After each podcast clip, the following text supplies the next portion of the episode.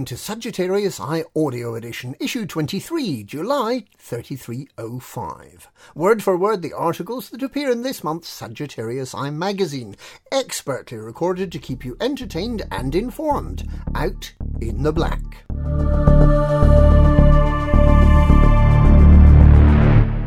Editorial Several news articles have passed across our desks over the last week, at the time of writing, concerning Nova Imperium, the misnomer for the collection of revanchists and traditionalists purged by Emperor Lavigny Duval at the start of 3305.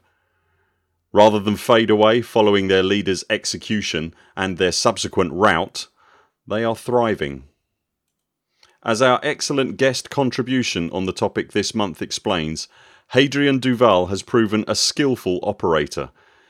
He has filled the gap left by Caeso Mordanticus, adopted his invented title, established wily alliances, and is steadily building his power base from the Parresa system. Nova Imperium's message is a beguiling one. According to Mordanticus and his heirs, the thawing of relations between the Empire and the Federation is not strength through unity in the face of a common threat, but inexcusable weakness. Alliances do not strengthen the participants equally. They are a zero sum game in which one party must take advantage of the other, and in this Arissa is leading the Empire into vassalage to powerful foreign interests. Strength can only come by barring the doors and raising the drawbridge.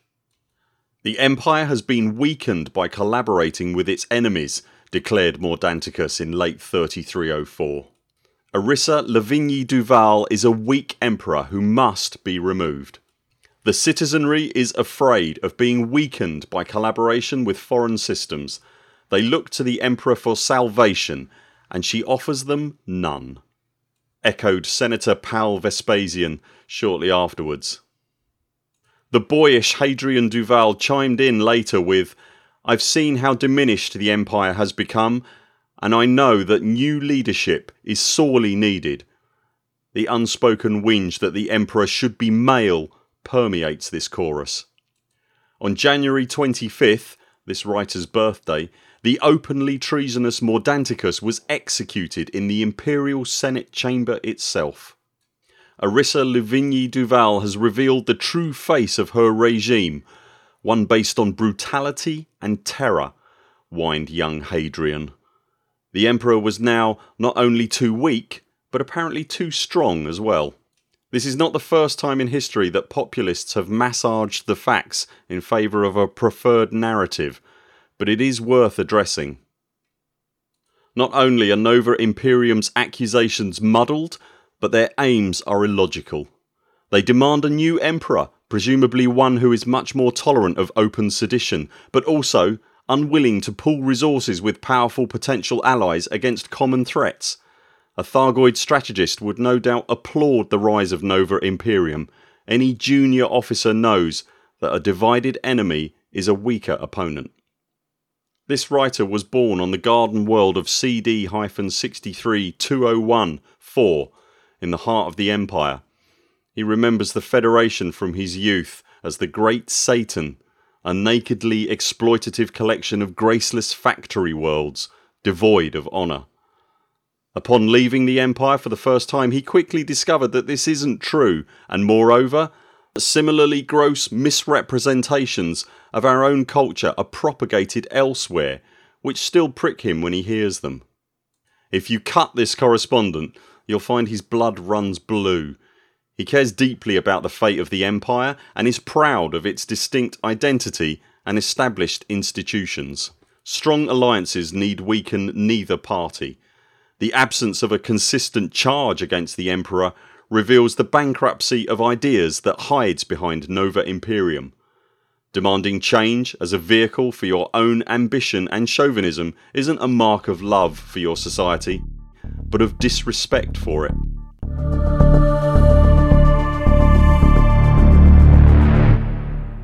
The Rise of Nova Imperium. There is no Nova Imperium, there's only the Empire. With these words, Emperor Arissa Lavigny Duval proclaimed the isolationist revolution to be at an end.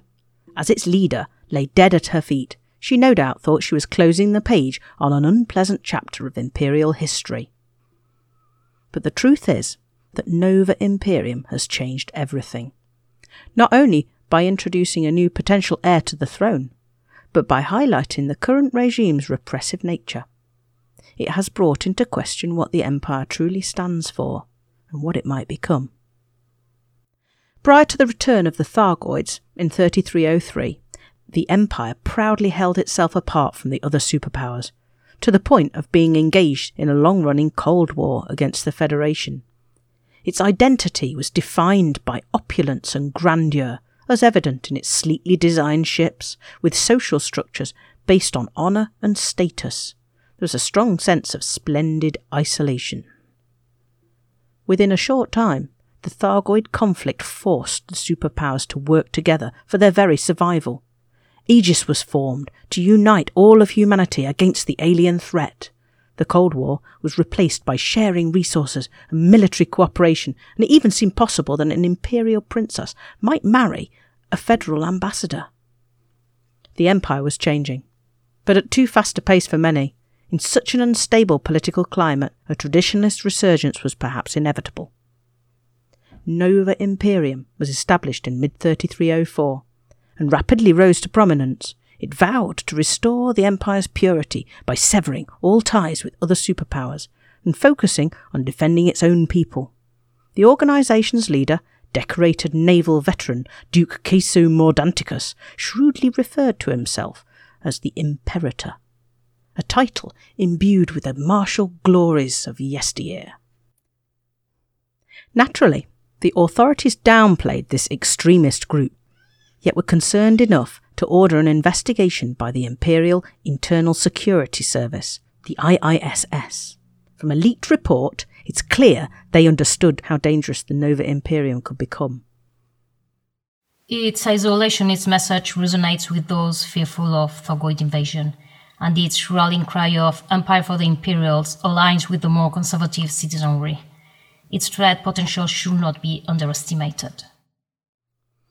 Even so, Nova Imperium might have remained on the sidelines if not for the Imperator's masterstroke. Using his network of contacts, he had unearthed a secret about the imperial family. Arissa, he discovered, was not the only illegitimate child sired by Emperor Hengist Duval. A brief affair with a household slave had resulted in a son, who was promptly banished and forgotten. Decades later, he'd raised a child of his own, a teenage boy who was now scraping a living as a trader, having inherited his father's old sidewinder. A boy whom Mordanticus had located and informed of his heritage. And so, in December 3304, Commander Hadrian Jansen was plucked from his humble spacefaring life to be heralded as Hadrian Augustus Duval, grandson of Emperor Hengist and figurehead of the isolationist movement. The impact upon the empire was immediate. The House of Duval's lineage had remained unbroken for a thousand years, and a new member of that family could not be ignored. It was also clear that many citizens felt more comfortable with the idea of a male emperor, as was traditional until Arissa's coronation. Suddenly, Nova Imperium had transformed from a political outsider into a shaper of history. Divisions of opinion among the citizenry were reflected in the Senate, where a growing minority openly declared support for Hadrian. These rebel senators stopped short of demanding that Arissa step down, but did agree with Senator Winterstone's claim the imperial family must officially recognize Hadrian Duval as one of its own. Given that the emperor has no children, such an act would secure the future of the Duval bloodline. As for Arissa, her unexpected silence on the matter only fueled the controversy. Although official statements dismissed Hadrian's legitimacy, the lack of direct response from the emperor herself was generally interpreted to show indecision and weakness. The ripples of unrest spread even beyond the empire, affecting the alliance and the federation. Both Prime Minister Edmund Mahon and President Zachary Hudson voiced alarm at the prospect of inter-superpower cooperation ending should the isolationists come to power. They even raised the possibility of a direct intervention in imperial affairs to protect Aegis and maintain defences against the Thargoids. During this time, both the federal and imperial navies increased their supply campaigns and performed fleet manoeuvres in border systems. The sabre rattling behaviour of the Cold War had returned, but with a greater likelihood of escalating to flashpoint. As more people flocked to the banner of Hadrian Duval, the isolationist group quickly grew in strength as well as popularity. Imperator Mordanticus established a stronghold in his home system of Parresa, where well armed ships of ex naval and civilian supporters congregated. Nova Imperium now had the military muscle to support its political ideals. This was not something that the imperial establishment could tolerate. And so Admiral Denton Patreus ordered the illegal armada to disperse. But Mordanticus was gambling that the Empire's rulers would not attack their own citizens for fear of inciting further rebellion. Patreus' strategy was to get others to do his dirty work. Upini Limited, a corporation that also had a presence in the Parresa system, declared war against Nova Imperium with the support of independent auxiliaries.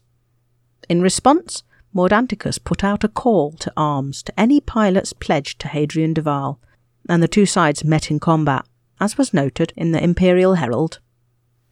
Whether this is a one off battle or the beginning of an imperial civil war, the outcome of the Battle of Parresa will influence the future of the empire. This was a dramatic turning point in Nova Imperium's fortunes. Within days, it became evident that most of the galactic community was still in favour of Arissa Lavigny Duval. The isolationists had gathered some impressive firepower and fought valiantly, but there was little chance of withstanding such superior numbers. When the Battle of Parresa concluded, not only was the Nova Imperium Armada reduced to a fraction of its former size, but its commander was also lost. Upini Limited vessels had managed to disable and board the flagship of Imperator Mordanticus, taking him prisoner he was immediately transported to the Achenar system to answer charges of treason. It was widely expected that an example would be made of this former admiral turned traitor. All senators were recalled to capital to witness what would likely be a show trial in the grandest tradition, a way of dissuading future attempts at sedition. But nobody knew just how far Arissa was prepared to go to ensure this. On 25th of January 3305, Mordanticus was brought into Senate House in shackles, with the galaxy watching via live transmission. The Emperor and Imperator faced each other for the first and last time before Denton Patreus wordlessly drew his sidearm and shot Mordanticus in cold blood. Before anyone could react, members of the Imperial Guard entered the chamber and opened fire on selected senators all those who'd spoken in favour of Hadrian Duval were gunned down. As the Senate floor ran with blood, Arissa made her declaration that Nova Imperium was finished, but the massacre was just beginning. Reports soon came in of Imperial soldiers raiding the homes of isolationist ringleaders, of civilian ships being blasted from the skies, and of civilians arrested or executed in the streets it became clear that Arissa's long silence had been delaying tactic, allowing agents and troops to be placed into position for a coordinated strike. The purge of Nova Imperium was thorough, calculated, and merciless. News of this act of political cleansing travelled across the empire like a shock wave. Yet there were few direct repercussions. Many were horrified by Arissa's actions, but an equal number were impressed at her resolve, and the majority seemed relieved that the threat of wide scale civil war had been averted. Despite the executions and arrests, for most citizens, life went on. Equally significant was the absence of official response from Alliance and Federation leaders. They were unable to condemn the bloodshed since it removed a group that threatened cooperation against the Thargoids and so remained silent. As always, political expediency ruled the day. The last remnants of Nova Imperium retreated to the Parresa system. From there, Hadrian Duval made a broadcast to confirm that as long as he survived, so would his cause. Our martyred leader will never be forgotten. In his honor, I have taken the title of Imperator Duval until such time as the people choose me as their rightful emperor. Memento Mordanticus. Despite this defiance, it was generally assumed that the conflict had played itself out. Arissa had won. She was clearly content to allow Hadrian to remain in exile rather than risk further controversy by arresting or killing a young man she was related to. Few ever expected to hear the name Nova Imperium again, and yet that name was being spoken, albeit as a whisper, by supporters who'd survived the purge, rekindling their faith at clandestine meetings, by fringe political groups wondering who was next to be declared enemies of the Empire, by senators who'd seen their colleagues ruthlessly slaughtered. Hadrian's call to remember Memento Mordanticus became watchwords for those who can never forget Arissa's brutality. In the aftermath of the purge, a handful of surviving pilots from the Battle of Parresa worked diligently to secure a power base for their new imperator. A second military force, Nova Navy, was formed from fresh recruits flocking to their aid. In a few short months, not only had Nova Imperium gained total control of Parresa, but was also expanding directly into the home systems of its old adversary, Upini Limited. Further support came from an unexpected quarter in April 3305 when Princess Aisling Duval revealed she'd secretly journeyed to Parresa and met Hadrian in person although initially unimpressed with his claim to the throne, perhaps fearing that it might supersede her own. The persecution of his followers had made her sympathetic. Aisling claimed that opening a dialogue with Hadrian might heal divisions within the empire, despite her progressive approach differing from his traditionalist stance. The two Duval cousins eventually agreed to a non aggression pact, something which political commentators viewed as an astute move. Aisling and Hadrian have judged that this won't be enough for Arissa to perceive them as a challenge to her power or risk further civil unrest. Even without a formal alliance, Aisling's proximity may provide much needed protection to survivors of the Purge. In turn, Hadrian hinted that he may not be guided solely by his predecessor's principles. Although I stand firm on my previously stated beliefs, at Aisling's request, I will review Nova Imperium's policies with an open mind. More than anything else, this willingness to adapt proves that Hadrian Duval, the commander who became an imperator, has emerged from the shadow of Mordanticus to stand as a ruler in his own right.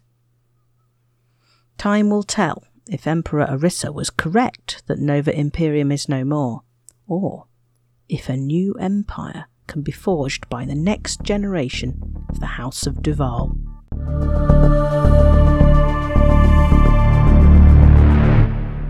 The Far God Cult. The return of the Thargoids has had a tremendous impact on humanity, causing great military, political, and economic change. But it also reshaped the spiritual landscape, creating the most controversial religion in modern history. With all their mystery and power, not to mention the casualties left in their wake, the species we call the Thargoids often inspire awe as well as terror. For some, this has evolved into outright worship, elevating the merely alien towards the divine. There is no official name for what is commonly known as the Far God cult. This nebulous organisation makes no announcements, publishes no material, and engages with no outsiders. This secretive nature makes it alluring to some and unnerving to others. Most of the knowledge in the public domain comes from two people independent journalist Gethin Okonkwo and leading exotheologian Dr. Alfred Ulyanov. Their work has revealed tantalizing glimpses of a belief system that is unlike any other.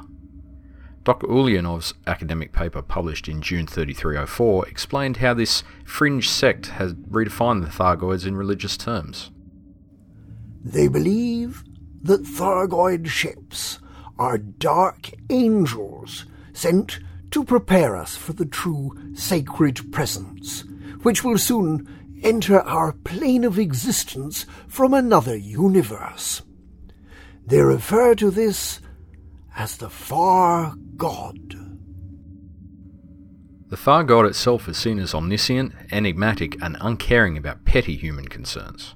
It does not even exist in our dimension, perhaps inspired by the theory that Thargoid ships can hover in hyperspace.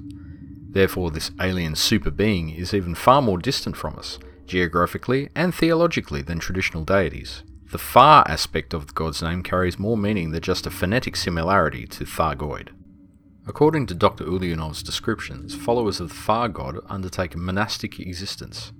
They wear unmarked hooded robes and congregate in hive chapels that are shrouded in darkness. Mimicry of Thargoid paraphernalia includes walls covered with a black coral like substance, pulsing green lights, and an octagonal altar shaped like a Thargoid vessel. There is also a constant reek of ammonia, reflecting the Thargoid's supposed predilection for worlds with ammonia atmospheres. The sect is structured into chapters using a simple numeric system. Members follow a basic hierarchy with ascending ranks of adherent, witness, and herald, although others may exist. These seem to be awarded on basis of duration. When Gethin Okonkwo went undercover as a Far God cultist, within three months he was known as Third Witness of the Tenth Chapter. Presumably he would have graduated to become a herald if he had remained longer. Significantly, there is no overall Grand Master or High Priest figure, or indeed any kind of spokesperson at all. This is fitting for a faith that does not promote individualism.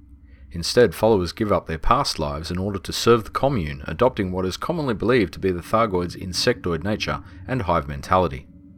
This minimalist approach is unlike other religions, where grandiose titles help to attract followers and infer a sense of importance. But Far God worshippers aim to divorce themselves from their human identities, so conventions such as personal names are abandoned. Who would follow such a faith? This was a question asked by many as awareness of the cult increased and the Thargoid conflict continued to rage. Why would anyone pray to a ferocious alien race trying to wipe us out? As with most cults, it appeals mainly to those struggling to survive or to fill the voids in their lives, people who have fallen between the cracks of society. But it also attracts fatalists, since the foundation of its beliefs is that the Far God will soon arrive in our universe, at which point all life will be extinguished. What the ignorant refer to as Thargoids are in truth the heralds of the far God, preparing us for its manifestation. On that day humanity will be destroyed, but we who have heeded the truth will ascend and be transformed. This transformation is open to interpretation, but may involve actually becoming or somehow merging with a Thargoid vessel. Some suggest that this has already happened to the inhabitants of escape pods captured by the alien ships, Given how little we know about Thargoid's biotechnology or their reasons for abducting humans, the concept remains disturbingly plausible. The apocalyptic nature of this creed is what first brought the Far God to public awareness via Gethin Okonkwo's research into doomsayer cults. His work highlighted several radical groups such as Generation Omega, Homo Terminus, and the Order of Extinction. Their shared conviction was that the war against the Thargoids would be lost, and the era of mankind would come to an end. The most popular of these was the Church of the Eternal Void, which venerated that other ancient race, the Guardians. As Okonkwo observed, this religion ran along classic theological lines by describing the Guardians as beings of light and the Thargoids as hellish demons, a distinction that led to the Church declaring holy war against its rival. This rapidly led to violence, Guardian worshippers began openly attacking Thargoid worshippers in an echo of the galactic confrontation that took place between their gods millennia ago. This conflict was far more one sided since the fatalistic followers of the Far God had already accepted that death was coming for the human race, and so did not resist their fate. As hive chapels were firebombed and their inhabitants murdered, the security forces had no choice but to step in Far God chapters existed only in systems where freedom of religion was protected by law. Therefore, this illegal vigilantism was soon halted, and the Church of the Eternal Void was disbanded.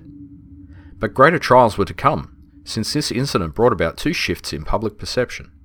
First, by accusing them of serving the Thargoids, the Church made the Far God cult look like dangerous fanatics rather than harmless eccentrics. Second, it was now proven that they never fought back, not even to protect their own lives. They were a soft target. In the Federation, a vocal campaign was spearheaded by congressional candidate Juanita Bishop, whose inflammatory rallying cries were regularly featured by news feeds. So, the Sikh Thargoid lovers can walk free, while those with the courage to oppose them, they are put behind bars. It's the traitors who worship the enemy that should be illegal. Do you really want these degenerates to creep into your home at night and do obscene alien things to your family? The idea that the Thargoid sect was a fifth column of Thargoid agents quickly gained traction. Many found it easy to believe that the secretive, sinister looking cultists were alien spies in human form. The logic that actual enemy operatives would hardly advertise their true nature was ignored. Fear of Thargoid invasion was already widespread. Juanita Bishop's campaign placed huge pressure on Federation authorities. While some in Congress viewed her rhetoric as inhumane, others were keen to be seen as tough on Thargoids. When the Federal Intelligence Agency opened an official investigation into the sect, they were quick to justify this in quasi military terms. Given the organization's proclaimed interest in the Thargoids, it is vital that we confirm they are not in contact with Thargoid forces, or being influenced by them. The media was soon awash with harrowing images. Hive chapels being stormed by security troops, with unresisting Thargoid devotees dragged into armoured vehicles. Anyone remotely connected to the cult was arrested for questioning, including Dr. Ulyanov himself. This time, legislation on religious worship could not save them. Under federal law, any action to undermine the enemy during wartime was legal, even suspending citizens' civil liberties, and if the Thargoids were the enemy, so too were their disciples.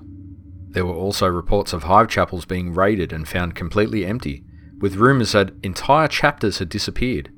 Some said that the Thargoid spies were returning to their alien masters, others that cult members were simply abandoning their faith. This mystery contributed to the sense that the religion was unlikely to survive much longer. Salvation came in the form of Gethin Okonkwo, who had been inspired by Dr. Ulyanov's research to live among the Thargoid cult and covertly record his experiences using micro cameras. His testimony illustrated the hardships they had to endure. During this time, I visited hive chapels in several different systems, narrowly escaping death when one was attacked by the Church of Eternal Void. On many occasions, I was physically and verbally abused by members of the public, including Juanita Bishop's campaign followers.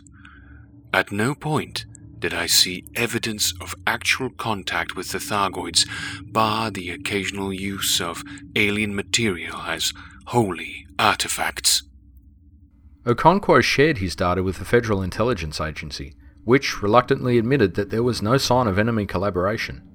All detained worshippers were freed, and the sect was allowed to resume, albeit with many members dead or vanished. Even Congress conceded that things had gone too far, turning Juanita Bishop into a scapegoat for cultivating civil unrest.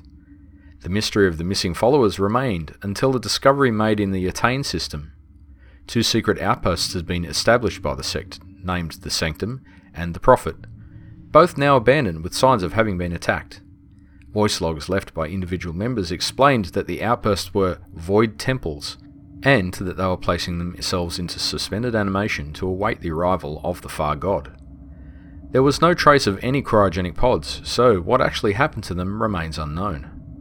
These emotive log entries exemplify the reasons why people join the cult, ranging from despair to righteousness to scientific curiosity. For some, their conviction remained undimmed by recent events. I wasted many years on false religions and hollow human faith. Now I worship something real, something powerful. The Far God calls to me in my dreams. It is coming. The Prophet held one more secret, revealed when a solitary cryogenic pod was excavated from beneath ruins some months later. Its occupant, a teenage runaway, was revived and returned to her family. Although no other void temples have been found, it seems probable that many others still sleep amongst the stars.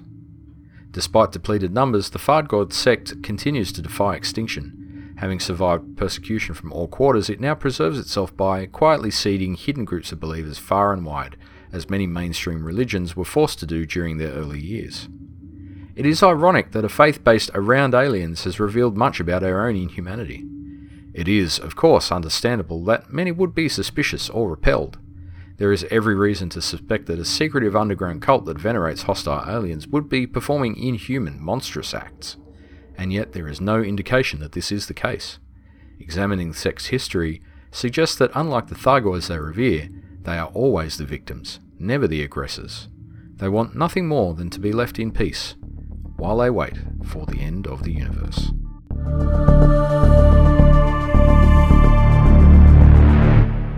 Canonn and the Thargoids, the heroes of humanity's greatest puzzle. One of the most recognized logos in the bubble is a distinctly nerdy one. A test tube containing a Thargoid sensor floats in the center of three orbiting particles. Thousands of commanders, this correspondent included, proudly display it on their ships, having earned it in a community goal that gained incredible levels of support from across human controlled space. Members of the Canonn, or Canonn Interstellar Research Group, are as intellectual and dorky as their logo suggests. To understand Canonn and its influence, it's important to return to a relatively short period of time ago when many dismissed Thargoids as paranoid ramblings of onion head addicts and sentient alien life, if it existed at all, was completely unknown to us. A few short years after the creation of the frameshift drive, or FSD, some say derived from stolen Thargoid technology, led to an explosion of interstellar exploration, and commanders began to discover mysterious, unknown artifacts being ferried in secret federal convoys. Less than a month later, in April of 3301, an intrepid commander named Dr. Arcanonn started a thread on the Pilots Federation forum, which quickly became the longest thread in the forum's history, as he and other commanders began to ask questions about these mysterious objects. Before long, Arcanonn became a powerful spokesperson in the galactic community. As leader of the burgeoning network of scientists that would become Canonn, he called out Federation President Jasmina Halsey on Galnet News, demanding answers. The potential repercussions of these artifacts are staggering. We still know very little, but it is clear that the technology involved is very different to our own. In the meantime, he and his team were hard at work deciphering the mysterious objects, having managed to obtain some of them from federal convoys. The artifacts damaged any ships carrying them, as Professor Palin had at that time not yet developed his corrosion resistant cargo racks. Still, research commenced. A breakthrough came when Commander Germanis recognized the sounds emitted by the artifacts as a variation on an ancient Earth encoding scheme known as Morse code. These garbled emissions, when fed into a translator, displayed a readout of whatever planetary body or space station was closest to the artifact at that time, an early indication of its purpose as a spying device for the Thargoids. Soon after this discovery, in early August of 3301, Dr. Arcanonn formally announced the formation of the Canonn Interstellar Research Group, headquartered in the Varati system. As the Canonn began to build up their reputation and numbers, they made further discoveries about the artifacts. For the first time, they were discovered floating in open space near the Pleiades Nebula. This greatly accelerated the collection process, as scientists no longer needed to spend days searching for federal convoys to steal from. The artifacts now began to scan ships that approached them within a kilometer, and studies of their orientation revealed that, while free floating, they oriented themselves towards Merope in the Pleiades. Intrigued by the Canonn discoveries, engineer Professor Palin opened an investigation of the artifacts, but was quickly shut down by federal authorities. Undaunted, Canonn scientists continued to collect and study them. Calling on assistance from a variety of independent pilots, they began to lock down systems where artifacts could be more easily found, displaying in the so called UA shell, and collected the objects en masse for study. In early October 3301, the artifacts began to emit new Morse code messages. After a few days, Commander Mike Juliet Kilo deduced that these new transmissions were, in fact, primitive wireframe drawings of ships scanned by the artifacts. In the meantime, starports began to mysteriously shut down their facilities, afflicted by technical maladies it was discovered that the artifacts, when sold on a station's black market, would corrode the station's facilities, just as they would on any ship holding them in a cargo rack. While Professor Palin renewed his research in an independent star system, there were no further developments of note for several months. In December of 3301, rumors of bizarre structures on the surface of airless moons began to circulate, and Canonn launched a search. By January of 3302, Commanders Octo and Snax had located alien structures on the surface of Merope 5C. These structures were quickly dubbed barnacles, and commanders could harvest strange meta alloys from them, which proved effective at countering the artifact's deteriorative effect on space stations. Commanders immediately swarmed to the barnacles, avidly harvesting meta alloys, while Palin continued to conduct more research, developing his corrosion resistant cargo racks, and deducing that the artifact's deteriorative effect was a self repair mechanism. The Federation deployed capital ships to protect the barnacles from commanders, though many believed it was an excuse to exercise control over the valuable meta alloys. In June of 3302, shortly after the Jacques system planned jump to Beagle Point failed and the station vanished from known space, presumably due to artifacts being sold at the station's black market, a new kind of alien object was found. This unknown probe was similar in form to the artifact and was also being ferried around by convoys. At first, the probe seemed to be a more inert version of the artifact. In July of 3302, after Jacques' station was rediscovered and a meta-alloy transport commenced to repair it, Canonn scientists discovered that scanning the probe with an advanced discovery scanner module caused the object to emit an EMP burst, which temporarily disabled all ships in its area. During the burst, the probes also emitted sounds similar to the artifacts. These noises were decoded to reveal audio spectrographs, conveying planetary data and transmitting it to a location on Merope 5C. In August of 3302, free floating probes were discovered. Late in that month, a gangster named Otto Granger led Canonn scientists and other commanders on a chase to uncover a discovery he said that the whole galaxy would want to see. Within three days, Canonn commanders Noktrach, Belalakax III, and Ihazevich shared that they had found the discovery a crashed alien spaceship which strongly resembled descriptions of Thargoid scout ships. The Empire was quick to seize on the discovery, deploying capital ships to guard the wreck. In October of 3302, Commanders X Death and Bosch von Ronsenberg reported yet another incredible discovery that of a set of intact alien ruins on the planet of Synuefe XR H D11 102 1b. Not only were the ruins intact, but they contained various alien artifacts which could be collected, as well as obelisks that transmitted data to ships that scanned them. It was the very beginning of humanity's investigations into the race we now know as the Guardians. In the meantime, far from the bubble in Colonia, commanders discovered non sentient fungal lifeforms growing on planets, sustained by volcanic vents. These growths consumed the community with excitement for a while, until commanders began to find further alien crash sites back in the Pleiades. Along with these discoveries, they began to notice floating objects called unregistered comms beacons, believed to be deployed by the Sirius Corporation. Through deciphering transmissions of these beacons, Canonn scientists located a third crash site on HIP 17403. This site was the most significant yet, because the vessel located there was larger and appeared to have brought down several human ships along with it. A greater discovery seemed imminent. In January of 3303, footage of a massive alien vessel, which snatched Commander D.P. Sayer from hyperspace jump, spread like wildfire.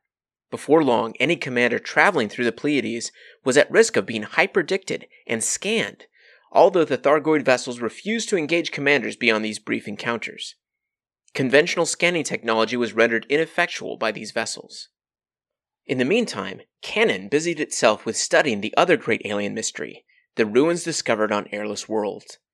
Teaming up with engineer Ram Tah, Canonn started up its new R&D division to assist other commanders in conducting studies of the ruins. The aliens in question were dubbed the Guardians, and with the help of various commanders, Ram Tah deciphered a wealth of archaeological data about them.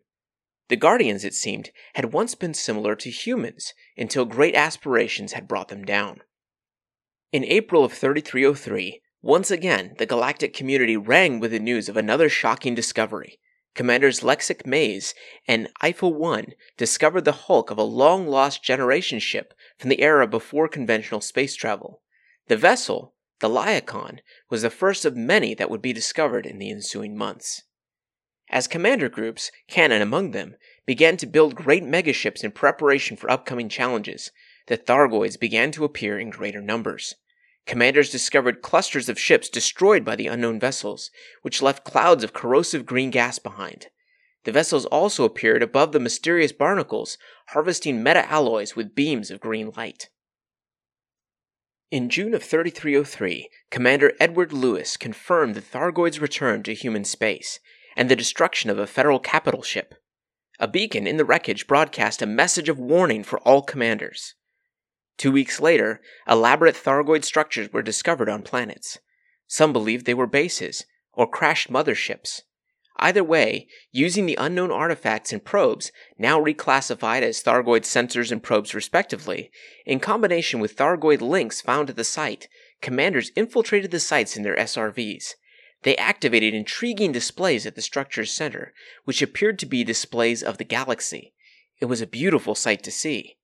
Shockingly, artifacts retrieved from the Guardian sites were met with more violent reactions from these facilities, which destroyed them in violent bursts. This was a hint of some ancient conflict between the two elder races.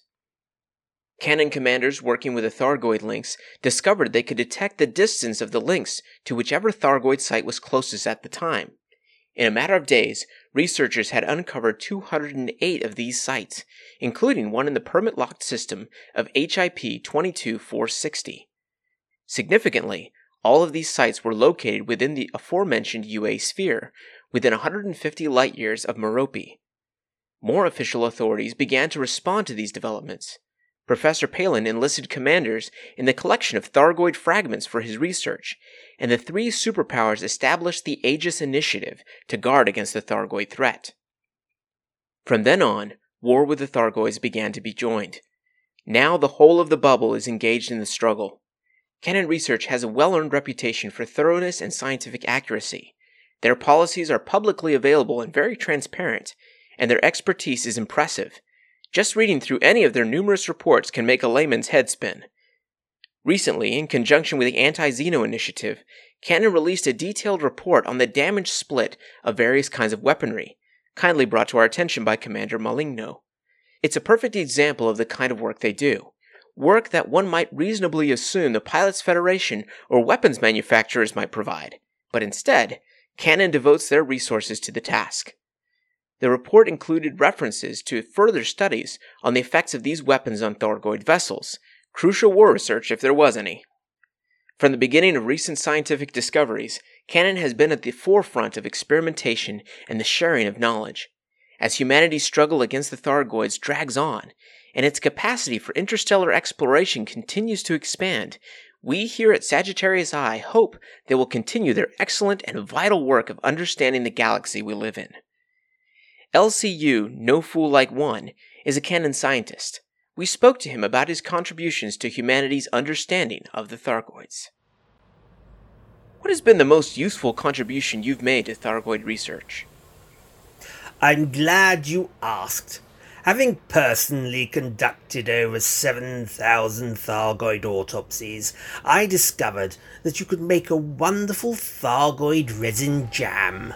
It's a bit feisty, as the resin has a tendency to corrode utensils, and as we unfortunately found out at Christmas, it can eat through the hull of the Gnosis.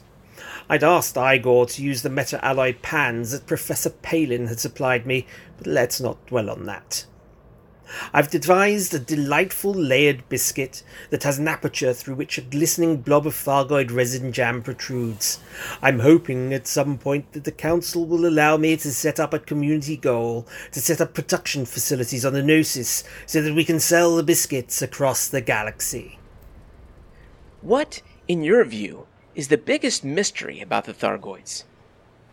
Where do they come from? Where do they go? I was once lucky enough to encounter a Thargoid wake that, for reasons unknown, remained open long after the Cyclops had jumped out. There was an exclusion zone that I could not penetrate, but inside there were tantalizing glimpses of what looks like an orange star in a green nebula. I would do anything to find out how to unlock that technology and follow them into their realm. Did any of the Codex revelations surprise you? At the moment, we're still cataloguing the data, but there are certainly lots of very interesting finds out there. I'm very looking forward to visiting all of the phenomena our commanders have located, and who knows, maybe I'll create some new recipes. One of your most well known tools is the Thargoid plugin used by many pilots. What made you create it? I remember it well. It was back in October 3303, and I had just completed a plugin to convert still images to a more suitable format for transmission, and a navigation system that would show you the location of the nearest neutron star.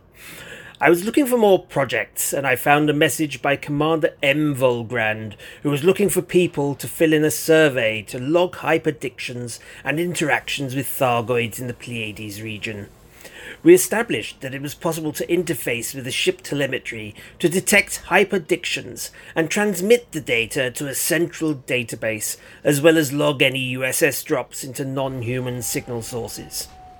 At the time, the data was being loaded manually into a 3D star map created by Commander Piranha 9, so I hit upon the idea of adapting Canonn's 3D maps to use our data so that it would be accessible, interactive, and up to date. How long did it take you to make it? The short answer is that I had a working version within a day of responding to M. Volgrand. But the true answer is that it will never be finished, as it's constantly evolving. The first modifications we added were links that allowed the commanders to manually enter data that wasn't available in the telemetry. The manual data capture became more sophisticated as the Thargoid threat intensified, but eventually became obsolete when the Pilots Federation released upgrades that gave us improved telemetry. We now have a team at Canonn, led by the head of R&D, Commander Dimi Hafe, who are working day and night to provide the next generation of infrastructure to support the huge volume of data we are getting both from the increased number of users and the new features. How many people do you estimate use it? By the time we decommissioned the old USS survey and replaced it with the Canonn plugin, we had over 1,000 commanders using the software. Monthly usage was up to 600 commanders, but that actually translates to around 150 per day using the software. Usage appears to have died down a little as the change in Thargoid tactics mean that AXI operatives are less reliant on recorded kills for monitoring progress. What is the data used for? The original plugin was used for recording USS drops and hyperdictions. We've since stopped recording the USS drops as EDSM is now able to provide commanders with the ability to search for them. However, we're still collecting NHSS data to record Thargoid locations. Now at a much faster rate with the changes to the Discovery Scanner, allowing commanders to gather information without having to encounter a Thargoid. In some ways, I miss the old days when you had to run the gauntlet to trigger the software. The NHSS data we gather is displayed on 3D star maps, which shows us the disposition of Thargoid assets. The ability to visualize data is essential. As well as the NHSS data, we are now capturing codex reports, which will enable us to build up maps of other phenomena. There are a huge number of discoveries, and our small team are struggling to keep up with the effort of cataloguing them. Perhaps the most popular feature was the logging of kills. We will still be capturing this, but the sheer volume has been staggering and caused our database to collapse on more than one occasion. There have now been over 460,000 confirmed Thargoid kills. The logging of the data isn't the whole picture. We also have a patrol system that allows us to quickly set up surveys in areas of interest. Currently, we are guiding a group of students at Miskatonic University through a survey of all the Thargoid surface sites. The aim is to build up a catalogue of aerial photos of the sites so that we can classify them and so that we have reference images to go back to when we have the inevitable claims that the sites are growing.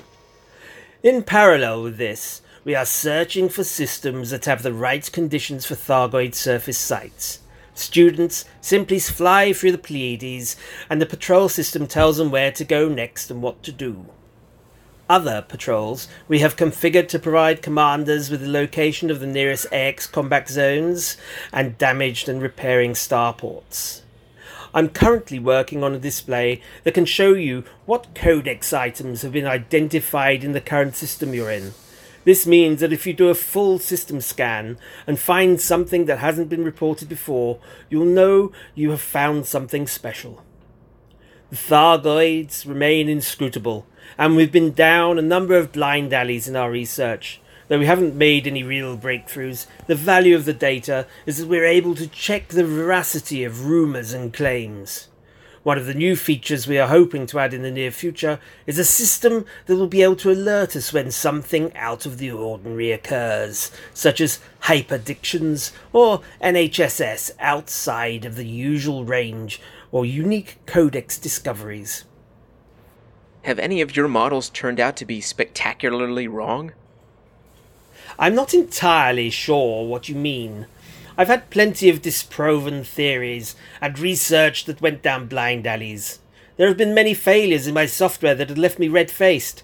For instance, a recent bug meant that the Canonn plugin can, in some circumstances, uninstall itself.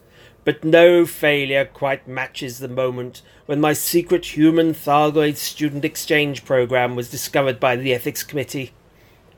Actually, perhaps it'd be best if you didn't mention that, but can, can, can you take that out, can't you? What are you most proud of in your work? I'm proud simply to have been accepted by Canonn, especially after my suspension from the Miskatonic University by the meddling ethics committee. I would never have believed that I could have gone from disgrace to being elected to the Canonn Council in such a short space of time.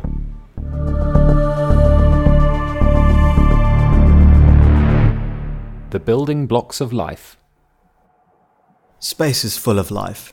It can be found on planets as varied as water worlds to gas giants, airless rocks to Earth like garden worlds. But how does it start? Brain trees growing in a vacuum do not obviously have much in common with the giant nebulous creatures fabled to graze in cloud layers of gas giants.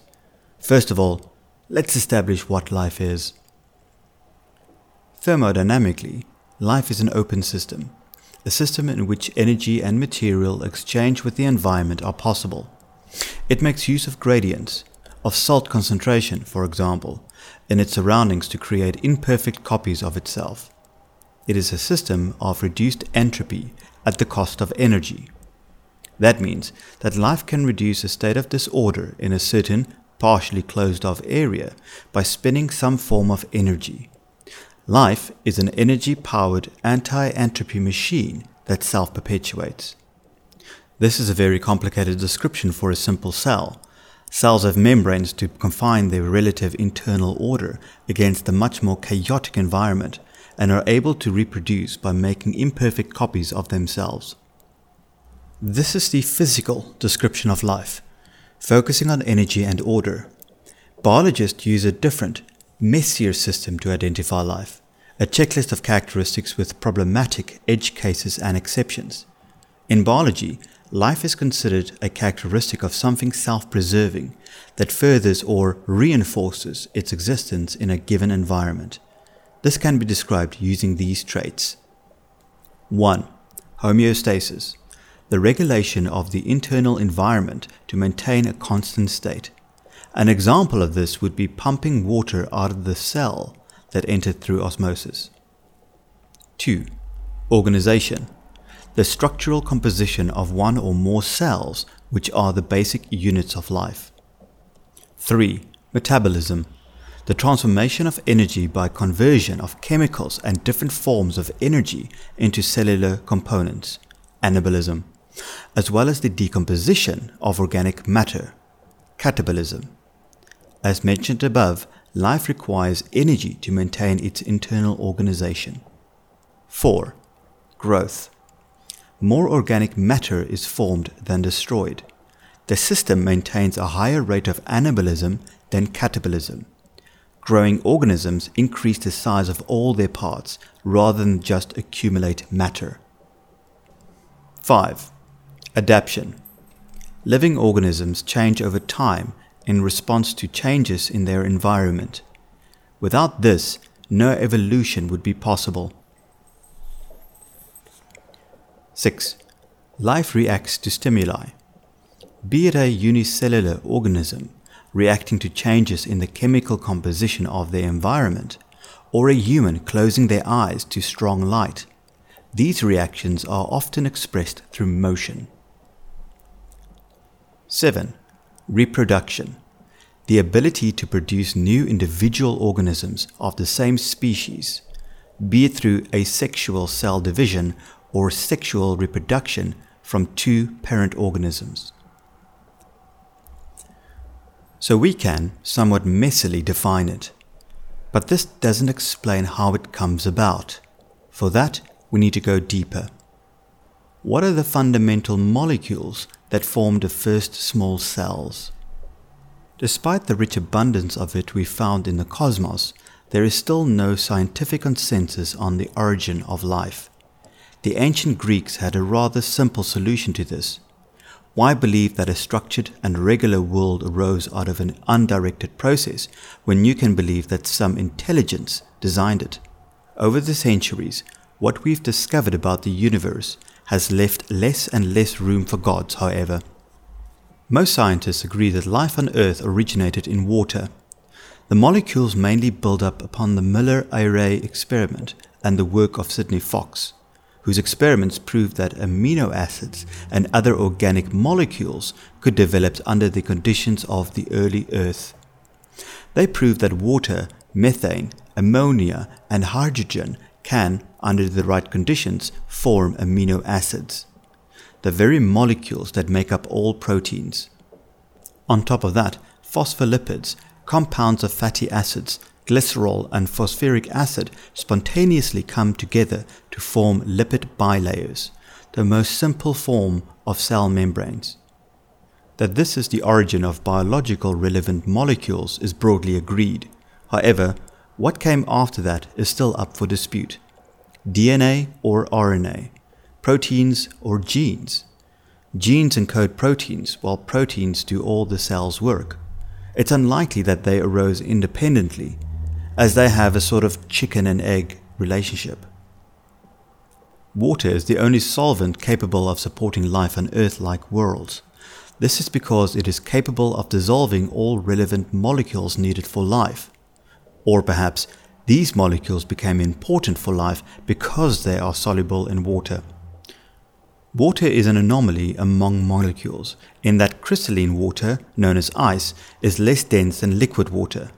It reaches its highest density at around 4 degrees Celsius, while nearly any other substance we know of reaches its highest density when solid.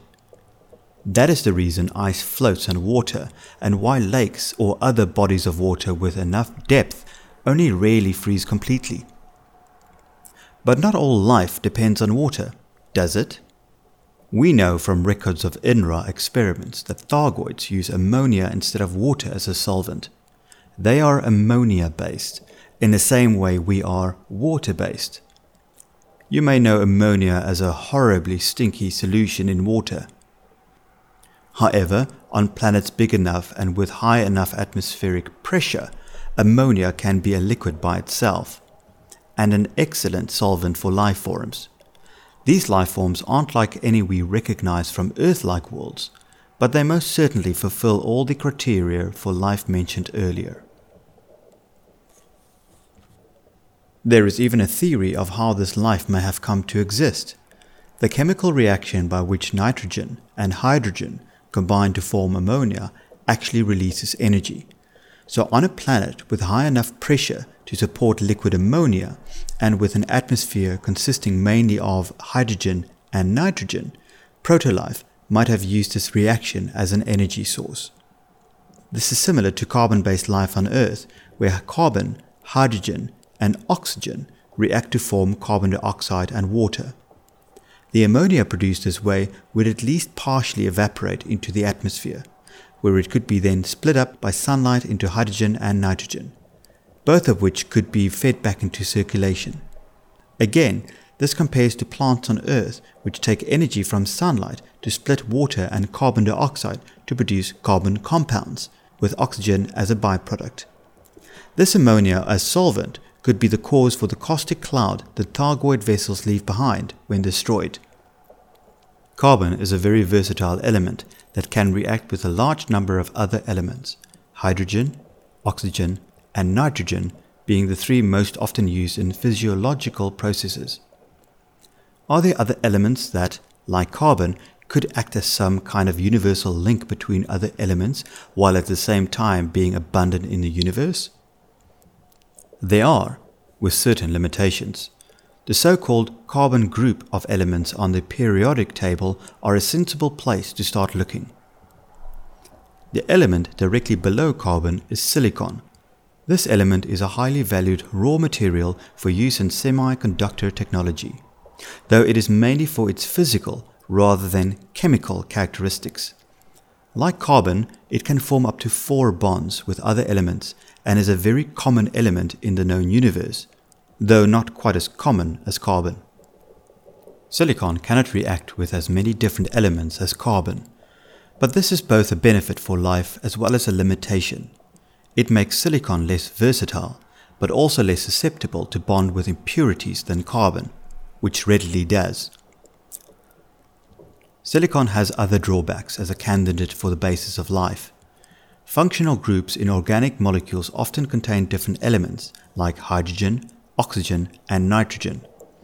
They contain elements like iron, phosphorus, and sulfur, among many more.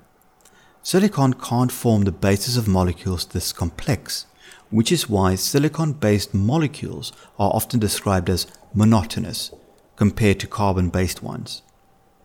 The main reason for this is that the lower in the periodic table of elements an element is situated, the bigger, having larger mass and atomic radius, it becomes. Simply put, silicon is big and has difficulty forming double bonds the same way carbon can.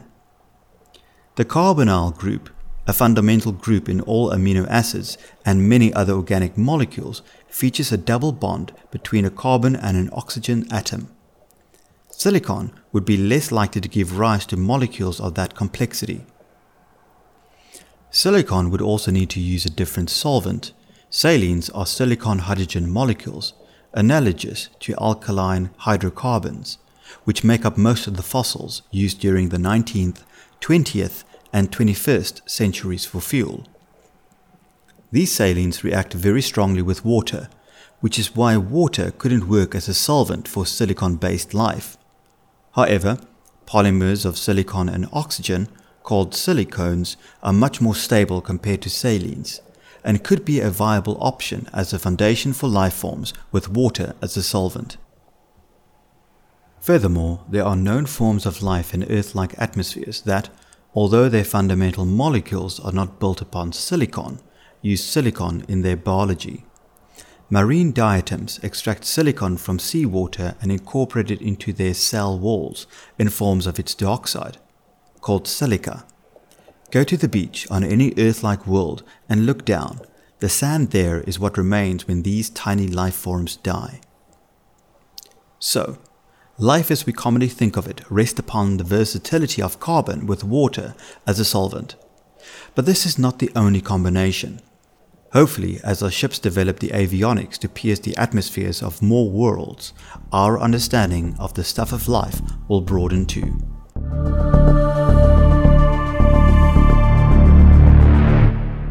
Shipyard, Krait Phantom. In this article, we take a look at the Krait Phantom, the newest addition to the Faulcon DeLacy fold. The Krait Mark II launched to much fanfare and enormous popularity in late June 3304 and was quickly followed in December by the Krait Phantom. How does the new variant shape up, now that it's been around long enough for commanders to gain a proper appreciation of the ship? The recent history of Faulcon DeLacy and new variants of their ships has been spotty, to say the least. The Viper Mark IV, while having its advocates, has not set the universe alight. The Cobra Mark IV, covered in the previous issues of this magazine, is not at all well regarded. Most commentators agree that it's slow, underpowered, and overweight, and does not make a worthy successor to the legendary Cobra Mark III. Furthermore, its sale is limited to only certain Pilots Federation members, a decision that seems bizarre, especially considering its lackluster performance. It wasn't entirely surprising that the ship buying public were skeptical of the Krait Phantom, at least at first. Would Faulcon DeLacy once again remove all the worthwhile elements of its predecessor, or could they finally make a ship variant that was at least optimized in some way? We covered the history of the Krait in detail in issue 20, Snake Off, Krait vs. Python, so we won't dwell on it here. But to recap, the original Krait Lightspeeder had always been a ship that had caught the imagination despite its faults, and Faulcon DeLacy decided to recapture this legend in modern form. The Krait reboot, launched as the Krait Mark II, was an instant hit, catching even the Pilots Federation hub at Jameson Memorial by surprise when, at one point on the ship's launch day, every single medium pad was occupied by a commander and a new Krait Mark II. With the Phantom, Faulcon DeLacy's clear intention was to build a lighter weight budget version of the Mark II. The ship is priced at 8 million credits fewer than the Mark II, the base model selling for 37.4 million credits.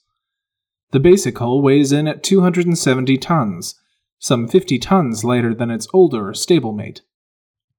This weight and cost reduction doesn't come without consequences, of course. The Phantom has fewer internal slots and lacks the Mark II's fighter bay. It has two large and two small hardpoints, versus the Mark II's three large and two small.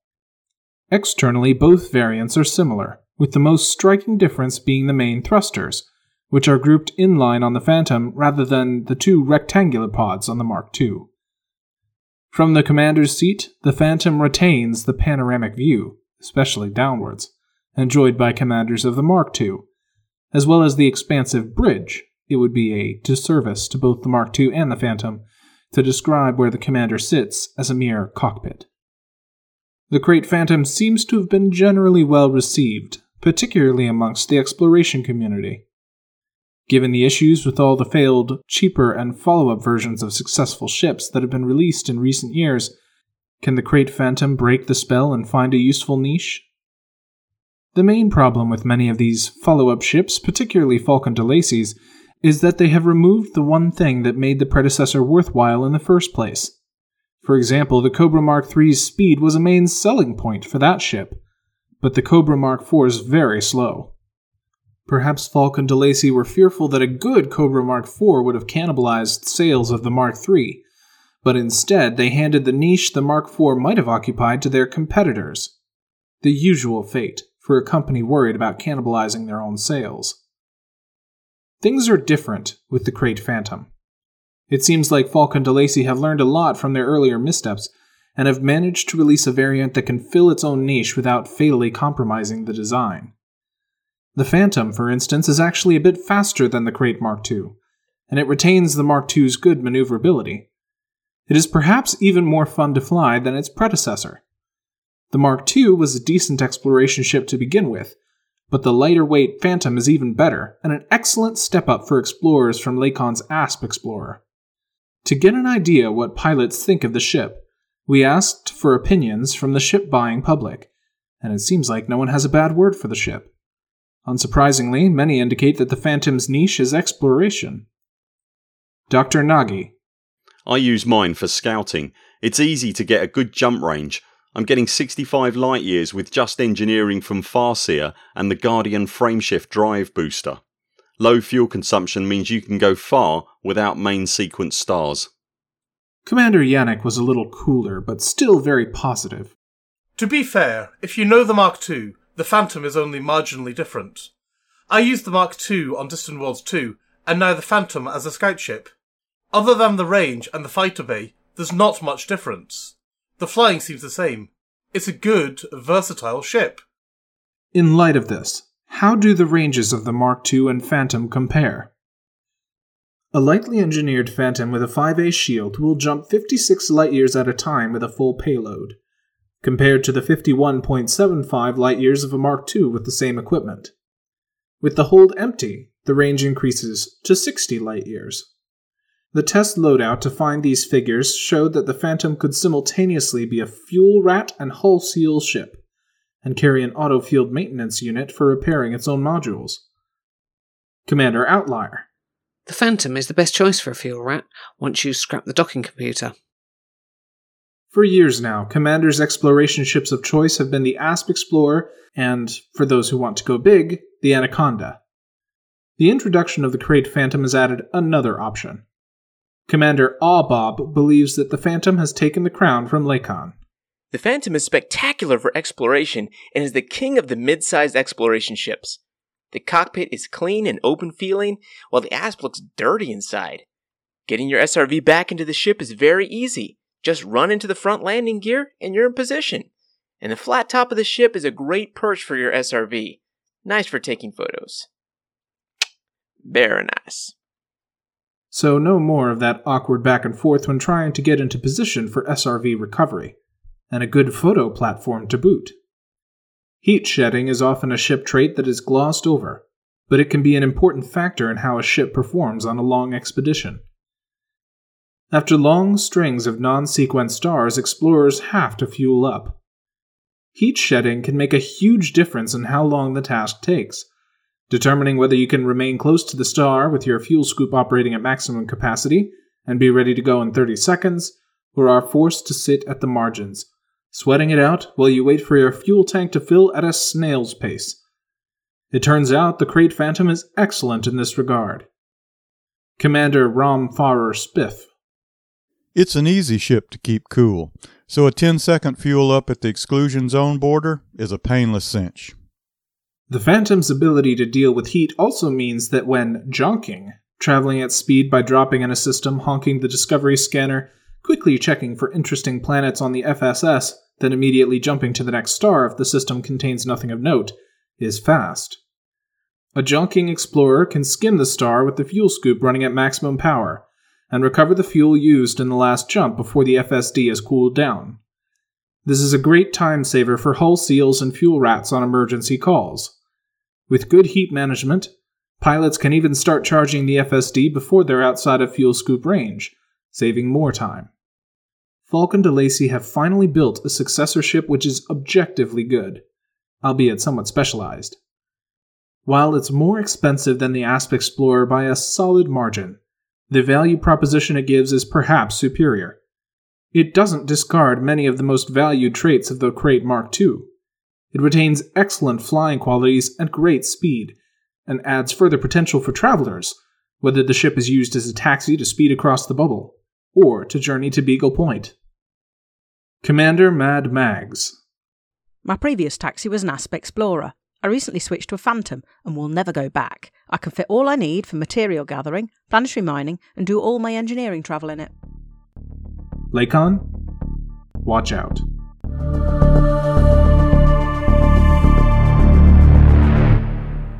What's the matter with dark matter? We think there's something there, but we can't see it. Just what is dark matter? In the 20th century, when mankind was restricted to just looking out into space rather than easily traversing it as normal daily activity, many people took their gleaming instruments of the day and looked out at the stars. One such, a Swiss astronomer named Fritz Zwicky, would leave a legacy he could not have dreamt of at the time. Science is all about cross checks and consistency.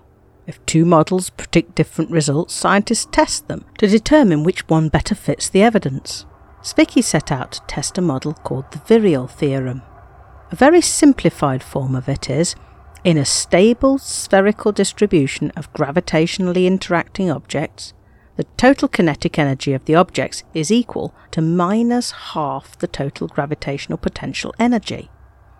The proof is highly mathematical. Suffice to say that we see evidence for it in small systems we observe, and even electrons orbiting atoms obey it. At large scales, we can look at individual stars.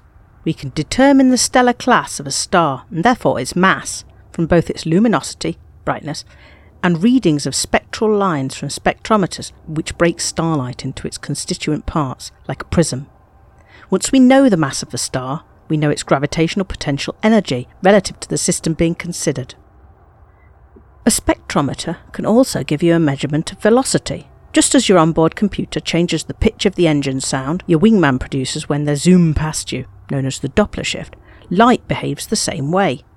Light blue shifts when the object producing it is moving toward you, and red shifts when the object is moving away. Therefore, the presence and degree of red or blue shift in the spectral lines of starlight gives us an indication of in which direction and at what speed the star is travelling. This tells us the kinetic energy a star possesses, again, relative to the system being considered. In 1933, Zwicky trained his instruments on a cluster of galaxies, the Coma cluster. After running through the calculations, comparing the two measurements he was able to take, the kinetic energy of the system and the gravitational potential, he was faced with a startling result.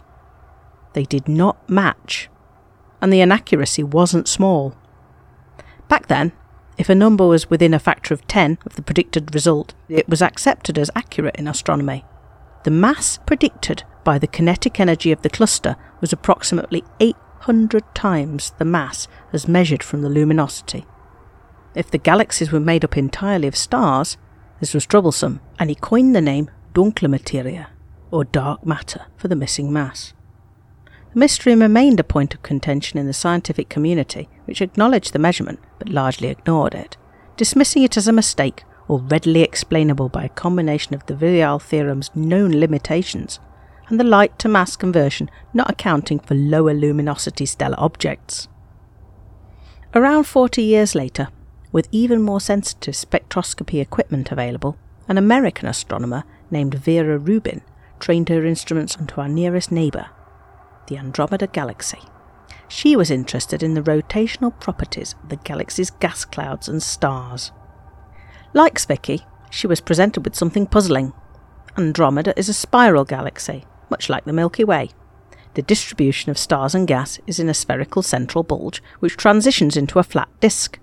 On modelling the predicted velocities in such a matter distribution, Newtonian and Keplerian gravity predict a linear rise in orbital velocity from the galactic centre peaking at the transition to the disk, followed by a decreasing curve inversely proportional to the square root of the distance from the centre. Instead, what was observed was a flattening of the orbital velocity curve out to very large distances, even in the ill defined fuzzy edges of the galaxy. In short, the whole galaxy was spinning, edges and all, much faster than predicted. If galaxies spinning at those speeds are to be stable and not spew their stars out into the void, they must have enough mass, and therefore gravity, to hold the stars in place. Rubin deduced that there must be some additional unobserved material present within the galaxy. Not wanting to accept this measurement uncorroborated, astronomers measured the rotational curves of as many galaxies as possible to see if they rotated at similarly higher speeds than expected. They found that they did. Zwicky's analysis was revisited, and physicists began to refer to the missing mass as dark matter. Since then have come several other observations, such as discrepancies in gravitational lensing, the bending of light around massive objects, as predicted by Einstein's theory of general relativity and readily observed around black holes.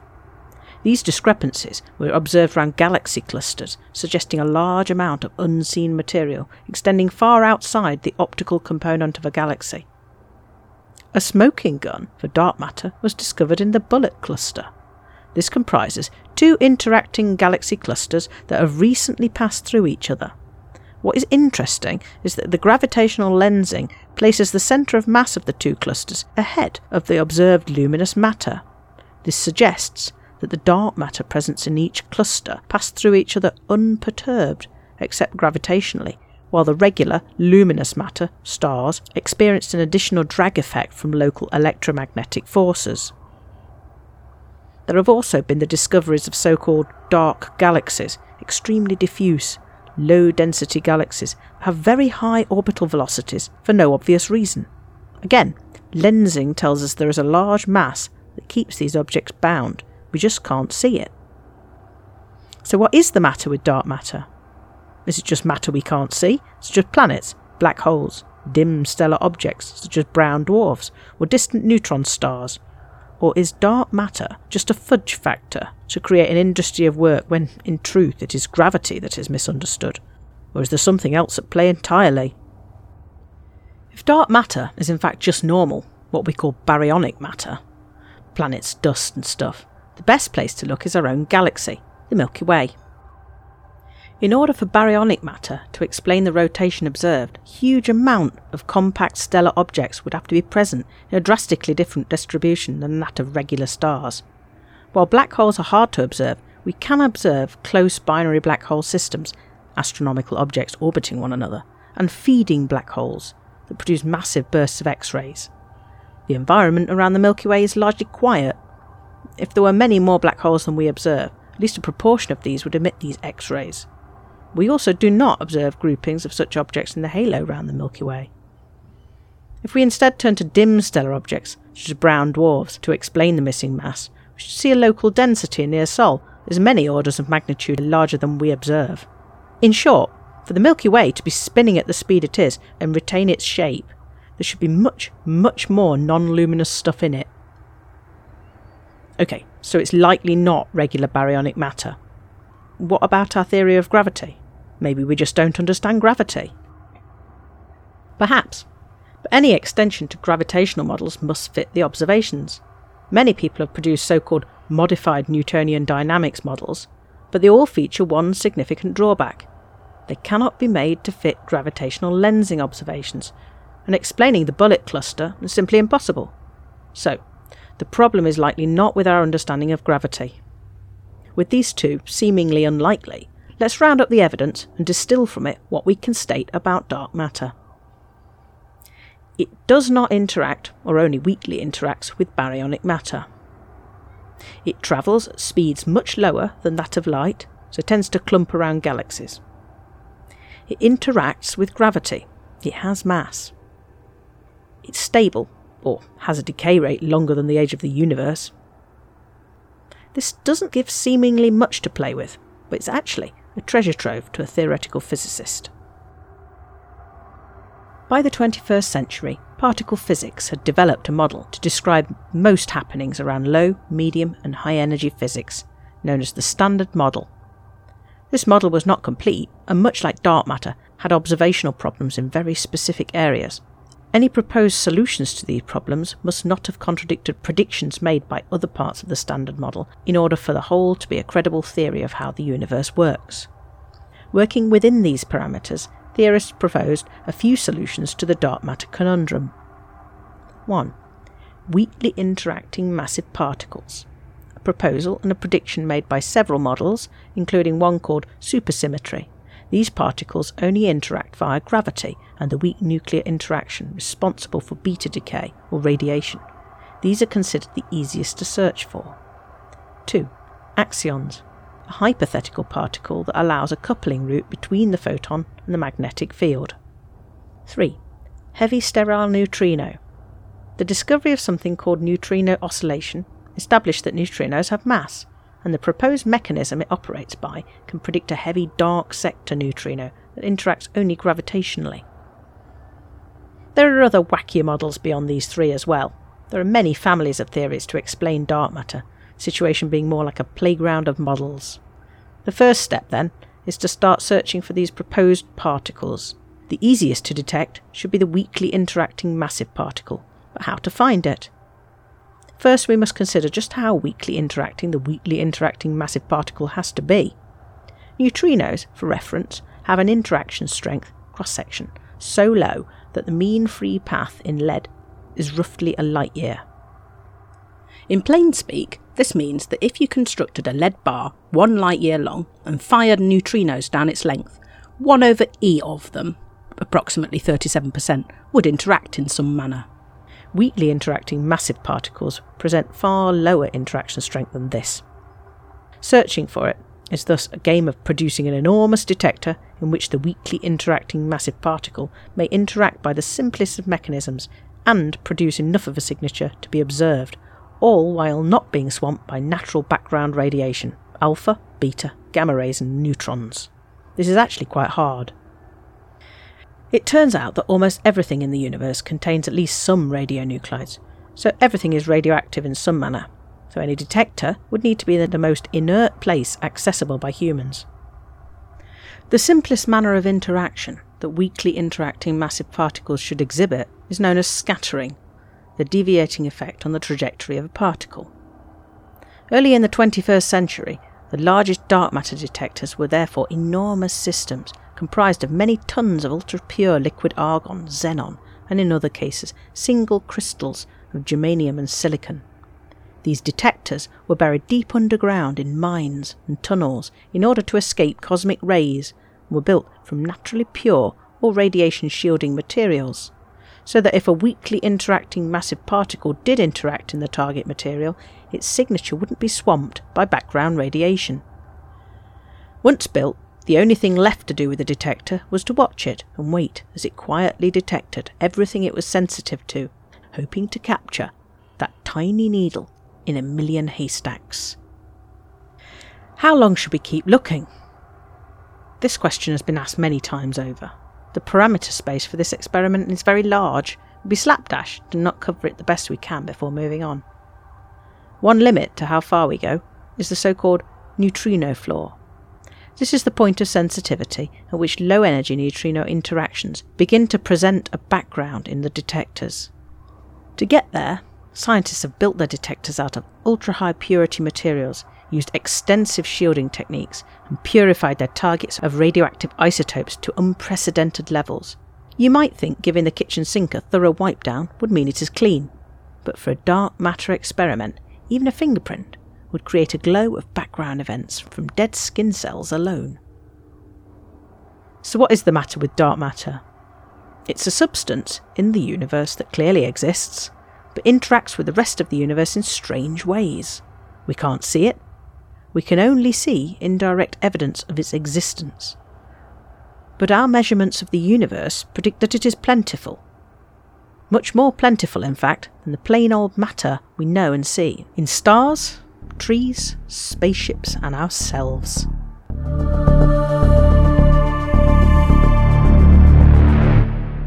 Staying cool in space. How do our ships cool in space? What's the difference between heat and temperature? Our human experience of heat, that is primarily in an atmosphere, can give us a distorted view on just how heat behaves in space. Heat and temperature are very different and require different management in the near perfect vacuum of space. In a solid, temperature is a measure of the vibrational energy its constituent molecules and atoms have. In a gas, where atoms and molecules are free to move, temperature is about pressure and volume, but is basically the average velocity of the molecules. Liquids are a transitional crossing state somewhere between that of a solid and gas, but temperature is still essentially a measure of kinetic energy.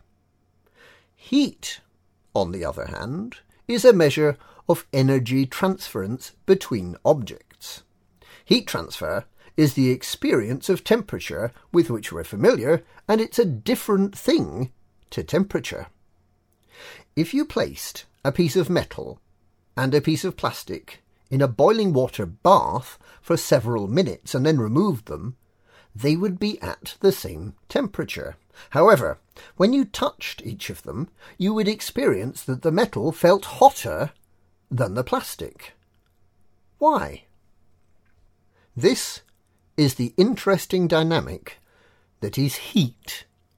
Upon touching the metal, it transfers energy to your skin very quickly, causing your skin's temperature to rapidly rise and trigger a pain response. The plastic, on the other hand, does not transfer heat quite as well, so your skin doesn't get that rapid dump of energy. The material property that governs the conversion of energy into an expression of temperature is known as the specific heat capacity of the material, specific heat for short. It's the number of joules of energy a kilogram of the material will absorb or emit for every degree of temperature change. There are three methods of transferring heat between one object and another. Conduction. Direct contact between the surfaces of materials. Convection. Temperature driven bulk movements of liquids and gases in which the cooler gas and liquid will tend to fall, and hot gas and liquids will tend to rise. The result is a transfer of heat between the hot and cold materials. Radiation. Production of photon radiation by a material typically in the infrared in everyday objects, although it can extend through the visible spectrum. So, what happens in space? A Cobra Mark III carries a miniaturized fusion reactor capable of producing 15 megawatts of power. Regardless of the electrical power used to run all ship systems, all of the power produced and used will in some way end up as heat. This heat can't transfer by conduction or convection because the ship's in a vacuum. Without the means to transfer heat, the ship heats up. How much? Let's use a ton of steel as an example. The specific heat of steel is 510 joules per kilogram Kelvin. The latent heat of melting is 247,000 joules per kilogram. From 300 Kelvin, roughly room temperature, to a melting point of 1648 degrees Kelvin, a change in temperature of 1348 Kelvin, 688 megajoules of energy is required. From a 15 megawatt power source, that takes 46 seconds. Similarly, for melting, it requires 247 megajoules of energy, requiring a little over 16 seconds. That's a ton of steel melted in about a minute. The unladen mass of an average Cobra is roughly 260 tons. If you assume that all of that tonnage is steel, the entire space frame will heat up by 30 degrees in roughly 5 minutes. That's not ideal for human comfort. How do we stop that beautiful spacecraft slowly turning into a ball of molten metal? We need to vent the heat into space as efficiently as possible. As mentioned earlier, the vacuum around the ship prohibits the use of convection or conduction, so the only available passive method is radiation, which unfortunately is the least efficient. The production and emanation of light by an object at high temperature is known as black body radiation. The flux of black body radiation is related to the fourth power of temperature, and means that if you want to radiate a lot of energy, the material you use to do it must have a high surface area, high emissivity, and be very hot without melting. If, for argument's sake, the Cobra has a perfectly emissive surface with an area of 1500 metres squared, that's twice its silhouette area, the whole surface would be held at a temperature of 650 Kelvin or 377 Celsius. However, our ships are incredibly good at keeping our fragile human body from baking via the use of efficiently designed radiator surfaces, as well as recycling the plasma generated in the fusion core to supplement and preheat the thrusters. This helps remove heat from the ship. The radiators on a vessel are designed to remove heat from the fusion core with overhead and are constructed from helium flushed high temperature tungsten plates or coils. Tungsten has a very high melting point around 3700 degrees Kelvin, so if they're held at a maximum temperature of 3600 degrees Kelvin, the required surface area of our thermal plates is theoretically 1.6 meters squared. This represents an absolutely perfect system and doesn't take into account the heat efficiency of the fusion system, the thermal core heat pumps, and the directionality of the radiators, as heat will want to emanate in all directions. In reality, there are losses in efficiency, as there are in nearly all energy transfers, in pumping the high pressure helium fluid and in achieving such high temperatures. The flat surface area of the radiators on a Cobra is actually 18 metres squared, so its cooling system has to have an efficiency of 10%, with the power plant running at maximum capacity and all systems operational and functioning. In order to remove that heat from the ship and keep you cool on these occasions, the Cobra will open its radiators and emit a bright yellow glow, the glow being photons, radiating energy away from the craft. When the ship is idling, not using all available power, so the power plant is generating less heat, the radiators remain closed. The radiator shields, as well as the rest of the hull, emit heat as infrared radiation. In terms of spaceships, power equals heat. The pips of the power distribution system can be thought of as electrical power that rests in capacitor banks, which we drain when we pull the trigger on our weapons or mining lasers. However, when the capacitor runs dry, the message that it displays on the HUD is thermal overload. That's because the capacitor represents the heat buffer the distributor can absorb before it reaches its working limit. Thrusters and shield generators add heat. When standard munitions are fired, they generate mechanical and chemical heat. When energy weapons fire, the process of producing a laser pulse generates large amounts of heat as a consequence of inefficiency, as not all the energy supplied by the power distributor is converted into destructive force. All this heat requires removal to prevent the ship, its systems, and its occupants cooking and ultimately melting. So, the removal of heat is of crucial importance for the maintenance of life in space. Heat and the moderation of a ship's heat output or signature is also important from a tactical standpoint. In the 20th century, the most commonly used methods of detecting flying objects was to pulse radio waves from a tower and watch for signals bouncing back.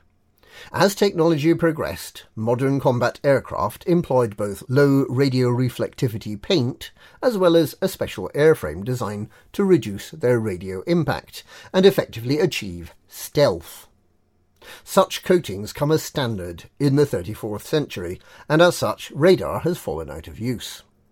Given the obvious issue as described above with the emission of vast amounts of energy in infrared and visible spectrums from a ship's passive and active cooling systems, the observation of heat has become the de facto method of tracking and monitoring nearby objects for ship sensors. The scope itself is fed by an array of directional sensors mounted within the skin of the spacecraft, and objects of interest reconstructed via multilateration using the onboard computer. Much like the use of anti-reflective coatings for reducing radar signature, a pilot can obtain some measure of stealth by manually controlling the radiator shutters and overriding the cooling systems. Though the thrusters will still vent some heat, the core of the ship will begin to store heat and increase in temperature, causing structural stress and ultimately damage and malfunctions if not controlled. However, the heat that is not being vented is also not giving away the ship's position, so silent running is a good way of quickly making a ship harder to detect. Heat sinks are often used in tandem with silent running, and many pilots equip them as a matter of course. With the command, the ship flushes the heat pump, which drives the radiator, purging the ship's heat to a thermal bank, the heat sink itself. The heat sink, once glowing white hot with the accumulated heat of the ship, is then physically ejected, leaving the ship barely warmer than the surrounding void. To nearby heat sensors, the ejected heat sink will light up like a flare, so it can be useful to distract vessels, space stations, or munitions while your ship escapes unnoticed. Soon after ejecting the heatsink, of course, the normal action of the power plant starts heating the thermal distribution system again, and the ship will regain the lost heat within several seconds, unless the radiators are opened again. Heat finds its way into other aspects of life among the stars too. Some combatants favour emissive munitions, thermal vent lasers, or other exotic weaponry effects special characteristics that allow a pilot to impart heat to a target, increase their heat signature, or cool their own vessel. The frigid dust cloud left over from a cracked asteroid also provides excellent cover for ships seeking to remain undiscovered amongst the rings.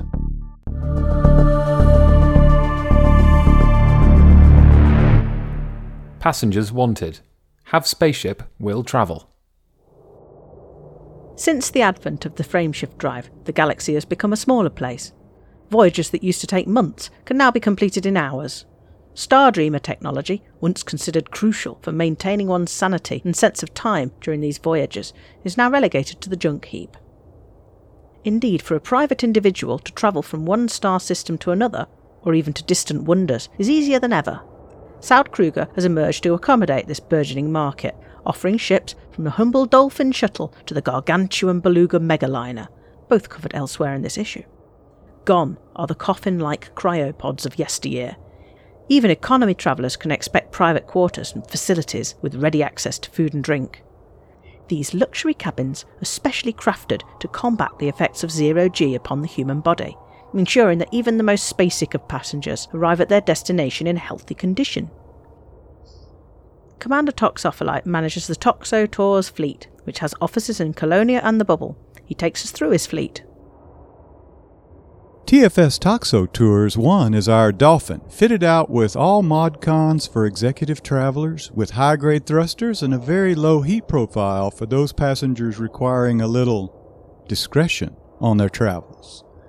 Then there's our somewhat more utilitarian T7 rescue and mass transit vehicle, TFS Ballistic Descent, kitted out for refugee aid worker transport and doubles as a station rescue vehicle, extra thermal resistance for safety and heat sinks aplenty. Take Toxo Tours because most of our passengers get there and back alive. These different specialisms neatly encapsulate the breadth of passenger mission available to independent pilots. Someone with a ship and some time can rescue stricken people, smuggle criminals, or pilot science expeditions. Interstellar tourism is now big business. Commander Azrael Aletchen is enthusiastic about the life of an interstellar tour guide. I take sightseeing passengers. I enjoy going to different places I wouldn't have thought to stop at. Some may be boring, but others are interesting. I don't mind if they're economy, first, or business class. We all just want to get out there, so why not tag along for the ride? The tourist beacons that have littered the galaxy in recent years are favourite destinations for independent pilots and sightseers. They provide interesting information on the history of a place and tend to be deliberately left at scenic locations. Just this morning, I went to Faulcon DeLacy Beginnings tourist spot and learned something new about the ships I love. Good excuse to get out there and explore the galaxy. Commander Tic Tac concurs. Yeah, I, I like running short range missions, mostly VIP sightseeing. You often get to see amazing sights like geysers and get quite some money too. I usually use a dolphin or orca, depending on my mood. Trips further afield can be risky. Commander Wrangler Actual told us. I came to know one of the members of my small squadron, the Freelancers, because he sent me an SOS one night while I was out in the black. Turns out he was 200 light years out in an orca, being pursued by Thargoids. The conversation turns to passenger runs, and he smiles. I do them occasionally. Once I transported a group of prisoners in one cabin and the CEO of a company in the adjoining cabin. That was a memorable voyage. there are more urgent situations in which a passenger cabin might be required too. Commander Zdenek Yerg explains a little about the business rescuing refugees of Thargoid attacks on stations. By far, the most passenger missions for me has been rescue missions from burning stations in my cold running Rataconda. It doesn't even need heat sinks in those conditions. Someone's got to help them, wouldn't you say? Zdenek Yerg's comment strikes a familiar chord. Behind the gruff exterior of some of these flyers lies a softer centre. Sure, they're motivated to make a living and a profit, but anyone who takes a rescue mission is risking their life to save others. That theme is common, and it creates a bond. Some, however, are more mercantile. Hat and Sandals guy told us. Mostly I do rescue missions in a Type 6 because it fills quickly and I can turn over the 52 survivors in a couple of minutes. No worries about pad sizing or excessive heat as a single heat sink will keep me below 10% on exit. It's also an easy 700k per trip. Then there are the scientists. With frameshift technology has come a boom in observational science, with the cost of visiting distant phenomena plummeting over the last few years. Commander Samurai 83 ITA explains Here at Expanders Corp, we have a group of willing scientists. Our University of Astrophysics and Cosmology, under the supervision of Director Thomas Angela, is always working to get answers from the universe and to collect important data. With my Phantom, I often welcome scientists and explorers to take them to areas of scientific interest, thus taking advantage of expanding both my personal and university studies. They are not very long journeys. I don't go beyond the 5,000 to 6,000 light years. But for the rewards that are obtained, they are good journeys. There is another type of passenger willing to pay for passage, one for whom discretion is essential. Jackson Sonnells is older, dark eyes and a face that has formed deep lines. His thick black hair is tied back in a ponytail, and his flight suit is barely visible beneath a heavy leather coat and ragged black trousers. This pilot likes his Lavian brandy straight, his conversation more so. He begins speaking without preamble, his voice sandpaper and grit. Truth is, there are only two types of people in the world those who are open about having a past, and those who ain't come clean yet. In this line of work, a credit is a credit, you follow? I fly a crate, phantom model, engineered, and if she runs a little too cold for some badge to run a scan, well, let's just say that some clients value their privacy more than others, and are willing to pay top cred to keep it. It takes a real spacer to do it. But if you can keep your mouth shut and your ship cool, well. His wrist computer beeps. Jackson rises, finishing his drink. You'll never want for work or interesting stories. Now, if you'll excuse me. He stalks off. He's left me to pick up the tab.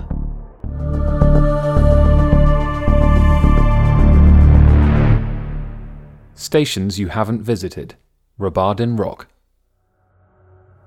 It is difficult to imagine a more appropriate or cliched home base for a gang of outlaws, a hardscrabble asteroid base orbiting a primordial lava world, itself on the very edge of humanity's frontier. Bare, blasted out stone complementing prefab metal, people as tough as the rock surrounding them, ships with skulls and garish paint. These are the hallmarks of Robardin Rock, which the locals have come to call simply the Rock. Yet to take the roguish types who frequent the forlorn station for common criminals or hapless drifters would be a mistake. The face value story of Robardin Rock is unremarkable. A suitable asteroid was located in high orbit above a metal rich lava world and was swiftly transformed into a Spartan facility that could accommodate nearly any ship and a decent civilian population. It was out of the way and certainly beyond the reach of the bubble-based superpowers. Like so many independent settlements, there exists no record of its construction, of the firms and individuals who oversaw its development, or of how such an unforgiving locale came to be frequented. It is impossible to know, at least for this technology inept correspondent, how old the station is. Robardin Rock, for all intents and purposes, sprang into existence from nothing. One is greeted with a sort of outlaw hospitality upon arriving. There is little of the highly regulated structure with which docking tubes are regulated in the bubble. If a visitor is known, he or she has the run of the base. If they are not, they are subject to direct questioning and body scans. Their ship, too, is inspected or not, depending on one's reputations with the locals. It is a system with all the informality of frontier life, yet remarkably effective. Uniforms are non existent on Robardin Rock, yet in a larger sense one sees a certain roguish commonality of dress. Clothing is simple, often well worn and dark. Leather is preferred among the piloting community and those with whom they deal, and thick fabrics are favoured by most everyone else. It is cold on the rock, its corridors and commons habitable but hardly accommodating, the scent of machine oil never far from one's nose, Living quarters, such as they are, tend to be sparse affairs, the best of them akin to a Lakon stateroom, and the worst possessed of bare piping and rock walls. A private commode is considered a luxury. The story of Robardin Rock cannot be told without the story of the Nameless, for the fate of one has been the fate of the other. For all the interviews this correspondence obtained, none would speak openly of the ruling faction. They are a near total mystery, emerging as Robardin Rock did, seemingly from nowhere, yet certainly well funded and equipped. Theirs is a story worth telling, villainised though they are. The Nameless arrived in Colonia during October of 3303, swiftly entrenching themselves in multiple systems. There exists no reliable record of where they came from or how they acquired their ships or assets, but the peace for which Colonia was known was forever dashed. The remote region's first war ensued, both the Nameless and the Colonia Council appealing to freelance commanders for their aid. Yet the intrusive manner in which the Nameless entered Colonia turned popular opinion against them, and the conflict was lost. For several months, the Nameless were nowhere to be found, controlling not a single asset in Carcosa. Stability settled over Robardin Rock, the station being a source of military hardware to ward against future threats to the peace of Colonia region. Peace seemed the order of the day. That peace came to a crashing halt on the 1st of April 3304. From the black reaches of the void came ships, not the common traders and explorers of the Colonia community, but highly engineered predators, the likes of which Colonia had rarely seen. Fer-de-Lances and at least one black market corvette wrought havoc upon Carcosa's trade lanes. Local authorities were overwhelmed. The Nameless had returned. Yet this new conflict was unlike the first. It was smaller and less widely publicised. The mainline forces of Explorers Nation, the station's controlling faction, were away on the distant world's expedition, powerless to counterattack from so far away. Robardin Rock was itself a war zone, bitterly contested both within and without. Explorers Nation were forced to concede defeat within days. Robardin Rock reverted into the hands of the Nameless, and with it, control of Carcosa itself. The fall of Robardin Rock sent shockwaves through the remote Colonia region. The violence that engulfed the space around Robardin Rock has ceased, and the Nameless appear to have taken no further acts of aggression against Explorers Nation. Trade and commerce have resumed at the asteroid base with the surprise availability of Alliance and Federation vessels from the local ship market. No formal peace agreement has been signed, however, and all who reside within the inhospitable base expect renewed hostilities at some point. Robardin Rock is a place like the primordial world it orbits, tempestuous and unstable. Things are different in this backwater den of outlaws. Life is stripped down to its essence, where one has little choice except to rise or perish. Frivolity is cast aside, consumed by the crucible of necessity. One has to respect the hardy souls who call Robardin Rock their home, for they are the stock that led humanity among the stars themselves.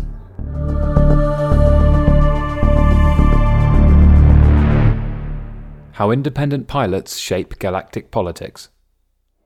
To those who have been following the political landscape over the last few decades, it comes to no surprise that the Pilots Federation is frequently mentioned as one of the most influential institutions in our galaxy. According to data gathered by EDDB and other commander community platforms, the bubble is comprised of over 20,000 systems. Out of these, more than 6,000 are controlled by factions which are officially recognized as Pilots Minor Factions. This designation refers to factions founded by Pilots Federation members or retrospectively acknowledged to be linked to a squadron of the Pilots Federation members. The founding, or insertion, process has only been established over the last four years. It allows any group of commanders that numbers at least 10 to found its own minor faction within a system of their choice, with the support and approval of the Pilots Federation. Despite the recency of this, there's already nearly 2,000 pilots minor factions that together control over a quarter of human space. It has become the new reality that politics is no longer decided by the superpowers or even by their militaries. It's the actions of Pilots Federation commanders that matter now. The ability to influence systems and factions to fit one's desires has always been the preserve of the wealthy and influential elite. In our modern age, it seems that these independent pilots have become the new elite, with their vast wealth and collective influence. There's about 75,000 factions in the bubble. Only 2.5% are pilots' minor factions. The sheer number of systems they have taken control of in only four years is a striking demonstration of the overwhelming power that independent pilots hold today. This is why the galaxy's most powerful individuals seek their support, why factions rely on their contributions through community goals, and why humanity's overall defense against the Thargoids is so dependent on them. Why is it that the Pilots Federation commanders have begun shaking up the galactic landscape so much, and so recently? Many of us have already forgotten about the major leaps that were made in hyperdrive technology over the last few years, about the efforts spearheaded by the Sirius Corporation and later the engineers. These events have given those the means to take advantage of them tremendous power to make money and go where the opportunities are.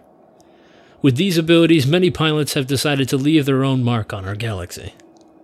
This process began as early as 3300, when many would have described supporting a faction as a nightmare. While pilots are still not in direct control, merely steering and influencing changes is a tricky endeavor.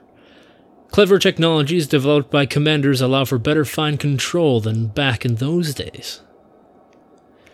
These early changes did not prevent some groups from attaining massive influence, however. Two large groups operating in the days before the pilots' minor factions were implemented were Communism Interstellar, a coalition of communist sympathizers who made it their mission to create a major area of space under communist control, and the Alliance Elite Diplomatic Corps, a squadron of Alliance supporters which sought to expand the alliance of independent systems and establish its equal footing with the Federation and Empire. Almost five years later, both groups are still around, and their achievements are clearly visible. Communism Interstellar is now a major galactic power, rivaling many of the 11 official powers in size. They have created a big sphere of communist governments around the Mainite system. Encompassing several minor factions, the group controls well over 500 star systems. That's far bigger than the Alliance of Independent Systems was in 3300. Meanwhile, though, the Alliance has nearly quadrupled in size. In 3305, at the time of writing, it is now approaching 1,000 systems and can be projected to pass this number soon. This massive expansion was achieved due to the input of many prominent groups, but the Alliance Elite Diplomatic Corps is commonly credited for having spearheaded it. The transformation of our galaxy has been going for a while, yet the pace of galactic politics and the rules which dictate its nature keep changing. Knowledge on how to steer influence changes efficiently, and is now more easily accessible than it was a couple years ago, when groups still broadly settled on policy through trial and error, though experimentation is still frequent. At the same time, the development of popular tools like Inara and EDDB has made it easier to track and evaluate data across systems. Where Pilots Federation tools are lacking, independent developers within the pilots community have filled the gaps where they can.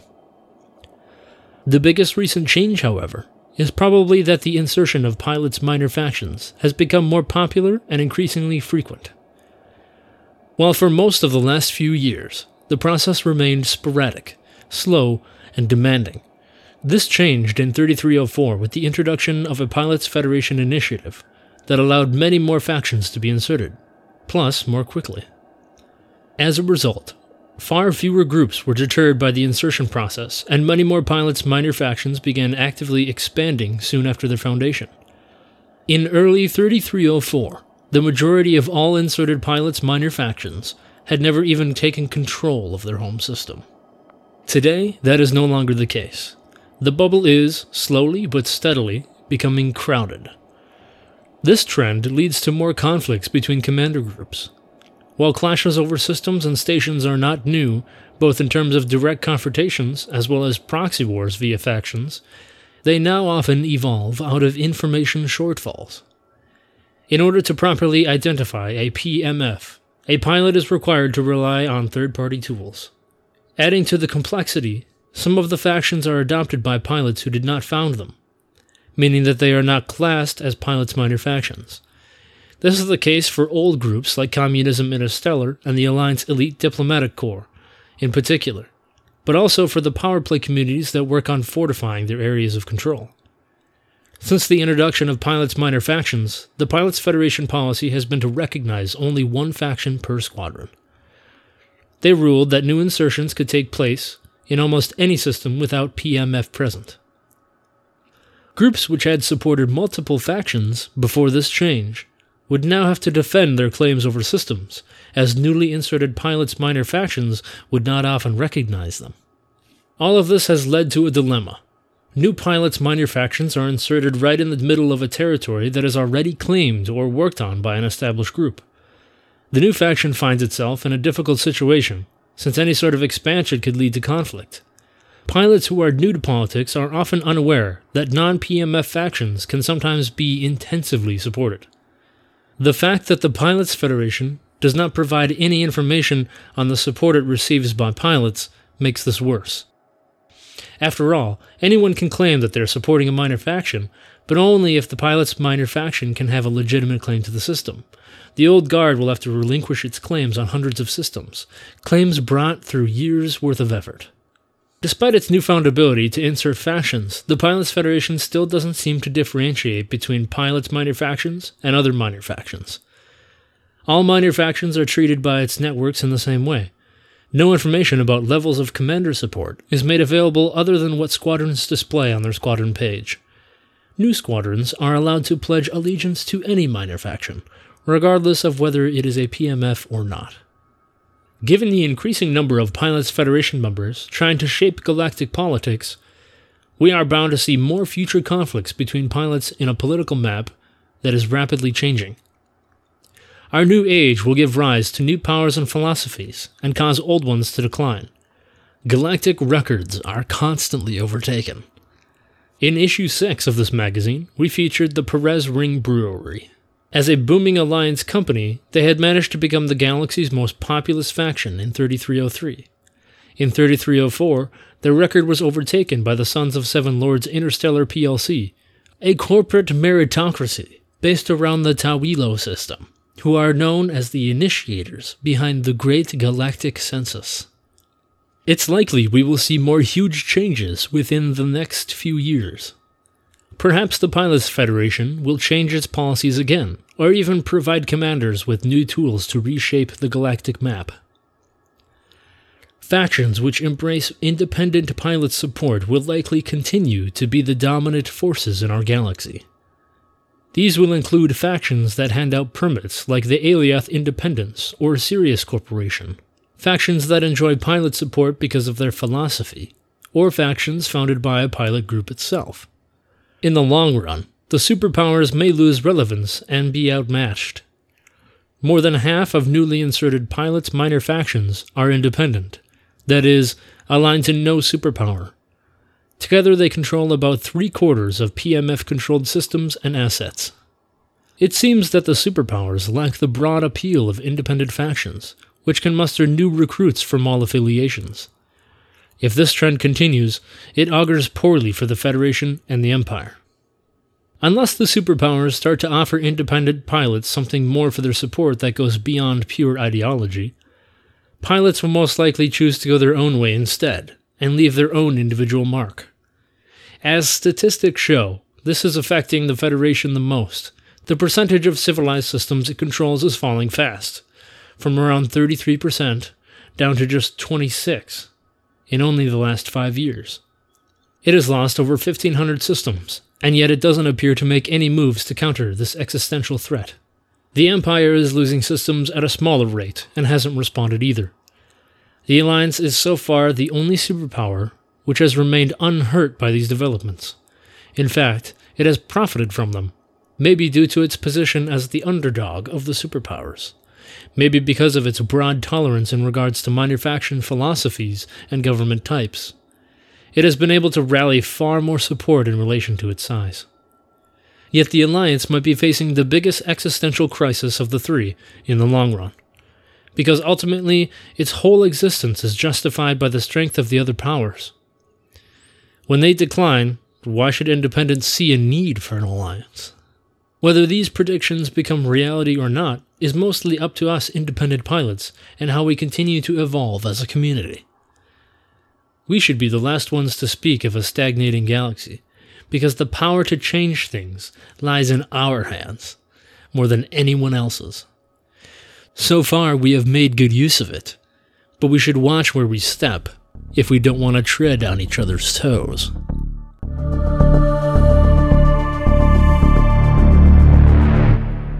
Rare Commodities Spotlight Geawen Dance Dust.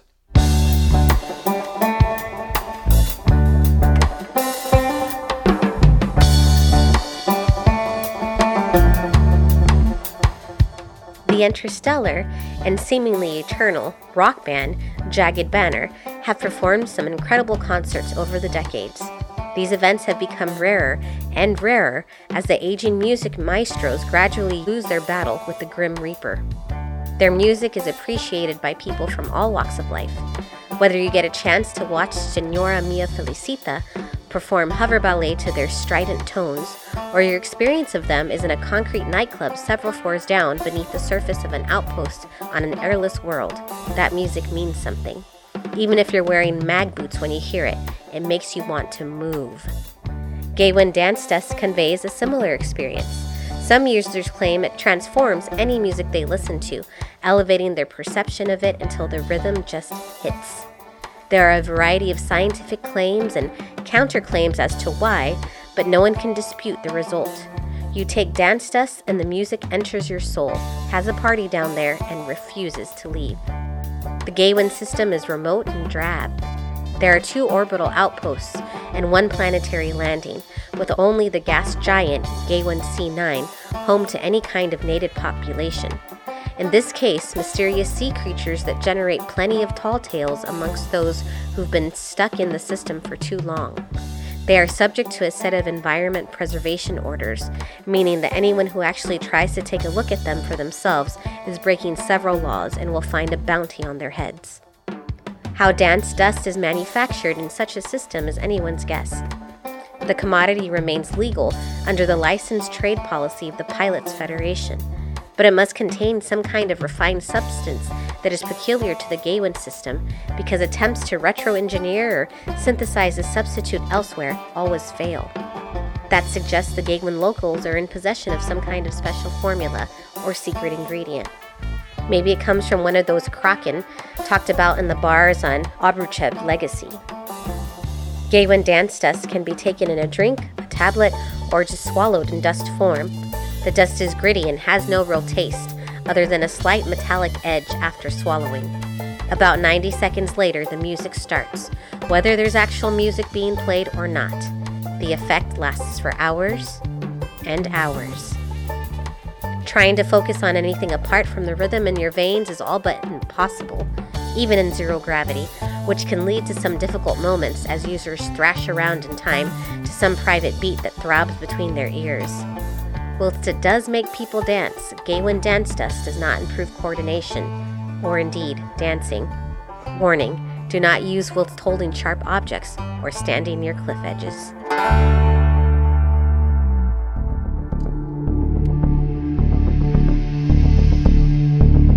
Thank you for listening to issue 23 of Sagittarius Eye magazine. This issue featured articles written by Coriander Salamander, Adonis, Andrew Gaspar, Lord Tyvin, Mac Winston, Iris Madelung, M. Lehman, Ulon, Alan Stroud, and Suverine. This audio edition featured the voices of Adonis, Beetlejude, Catisfaction Burr, Daryl Nar, Edelweiss, Mayafay, MacGyver, Perky, Percy, Poet, Sparrow, Reenie, Rosetta Stone, Spidey 002, Wotherspoon, and Wrangler Actual, and was edited by Adonis, Edelweiss, Suverine, Dr. Toxic, and Wotherspoon. Music was composed and performed by Dustin Midnight Driscoll and Toko So. We'd like to thank our Patreon subscribers for their continued support of our efforts to entertain and inform the galaxy by commanders for commanders. For copies of back issues of our magazine, please visit our website at sagittarius-eye.com. Sagittarius Eye was created using assets and imagery from Elite Dangerous with the permission of Frontier Developments PLC for non-commercial purposes. It is not endorsed by nor reflects the views and opinions of Frontier Developments, and no employee of Frontier Developments was involved in the making of it. Sagittarius Eye.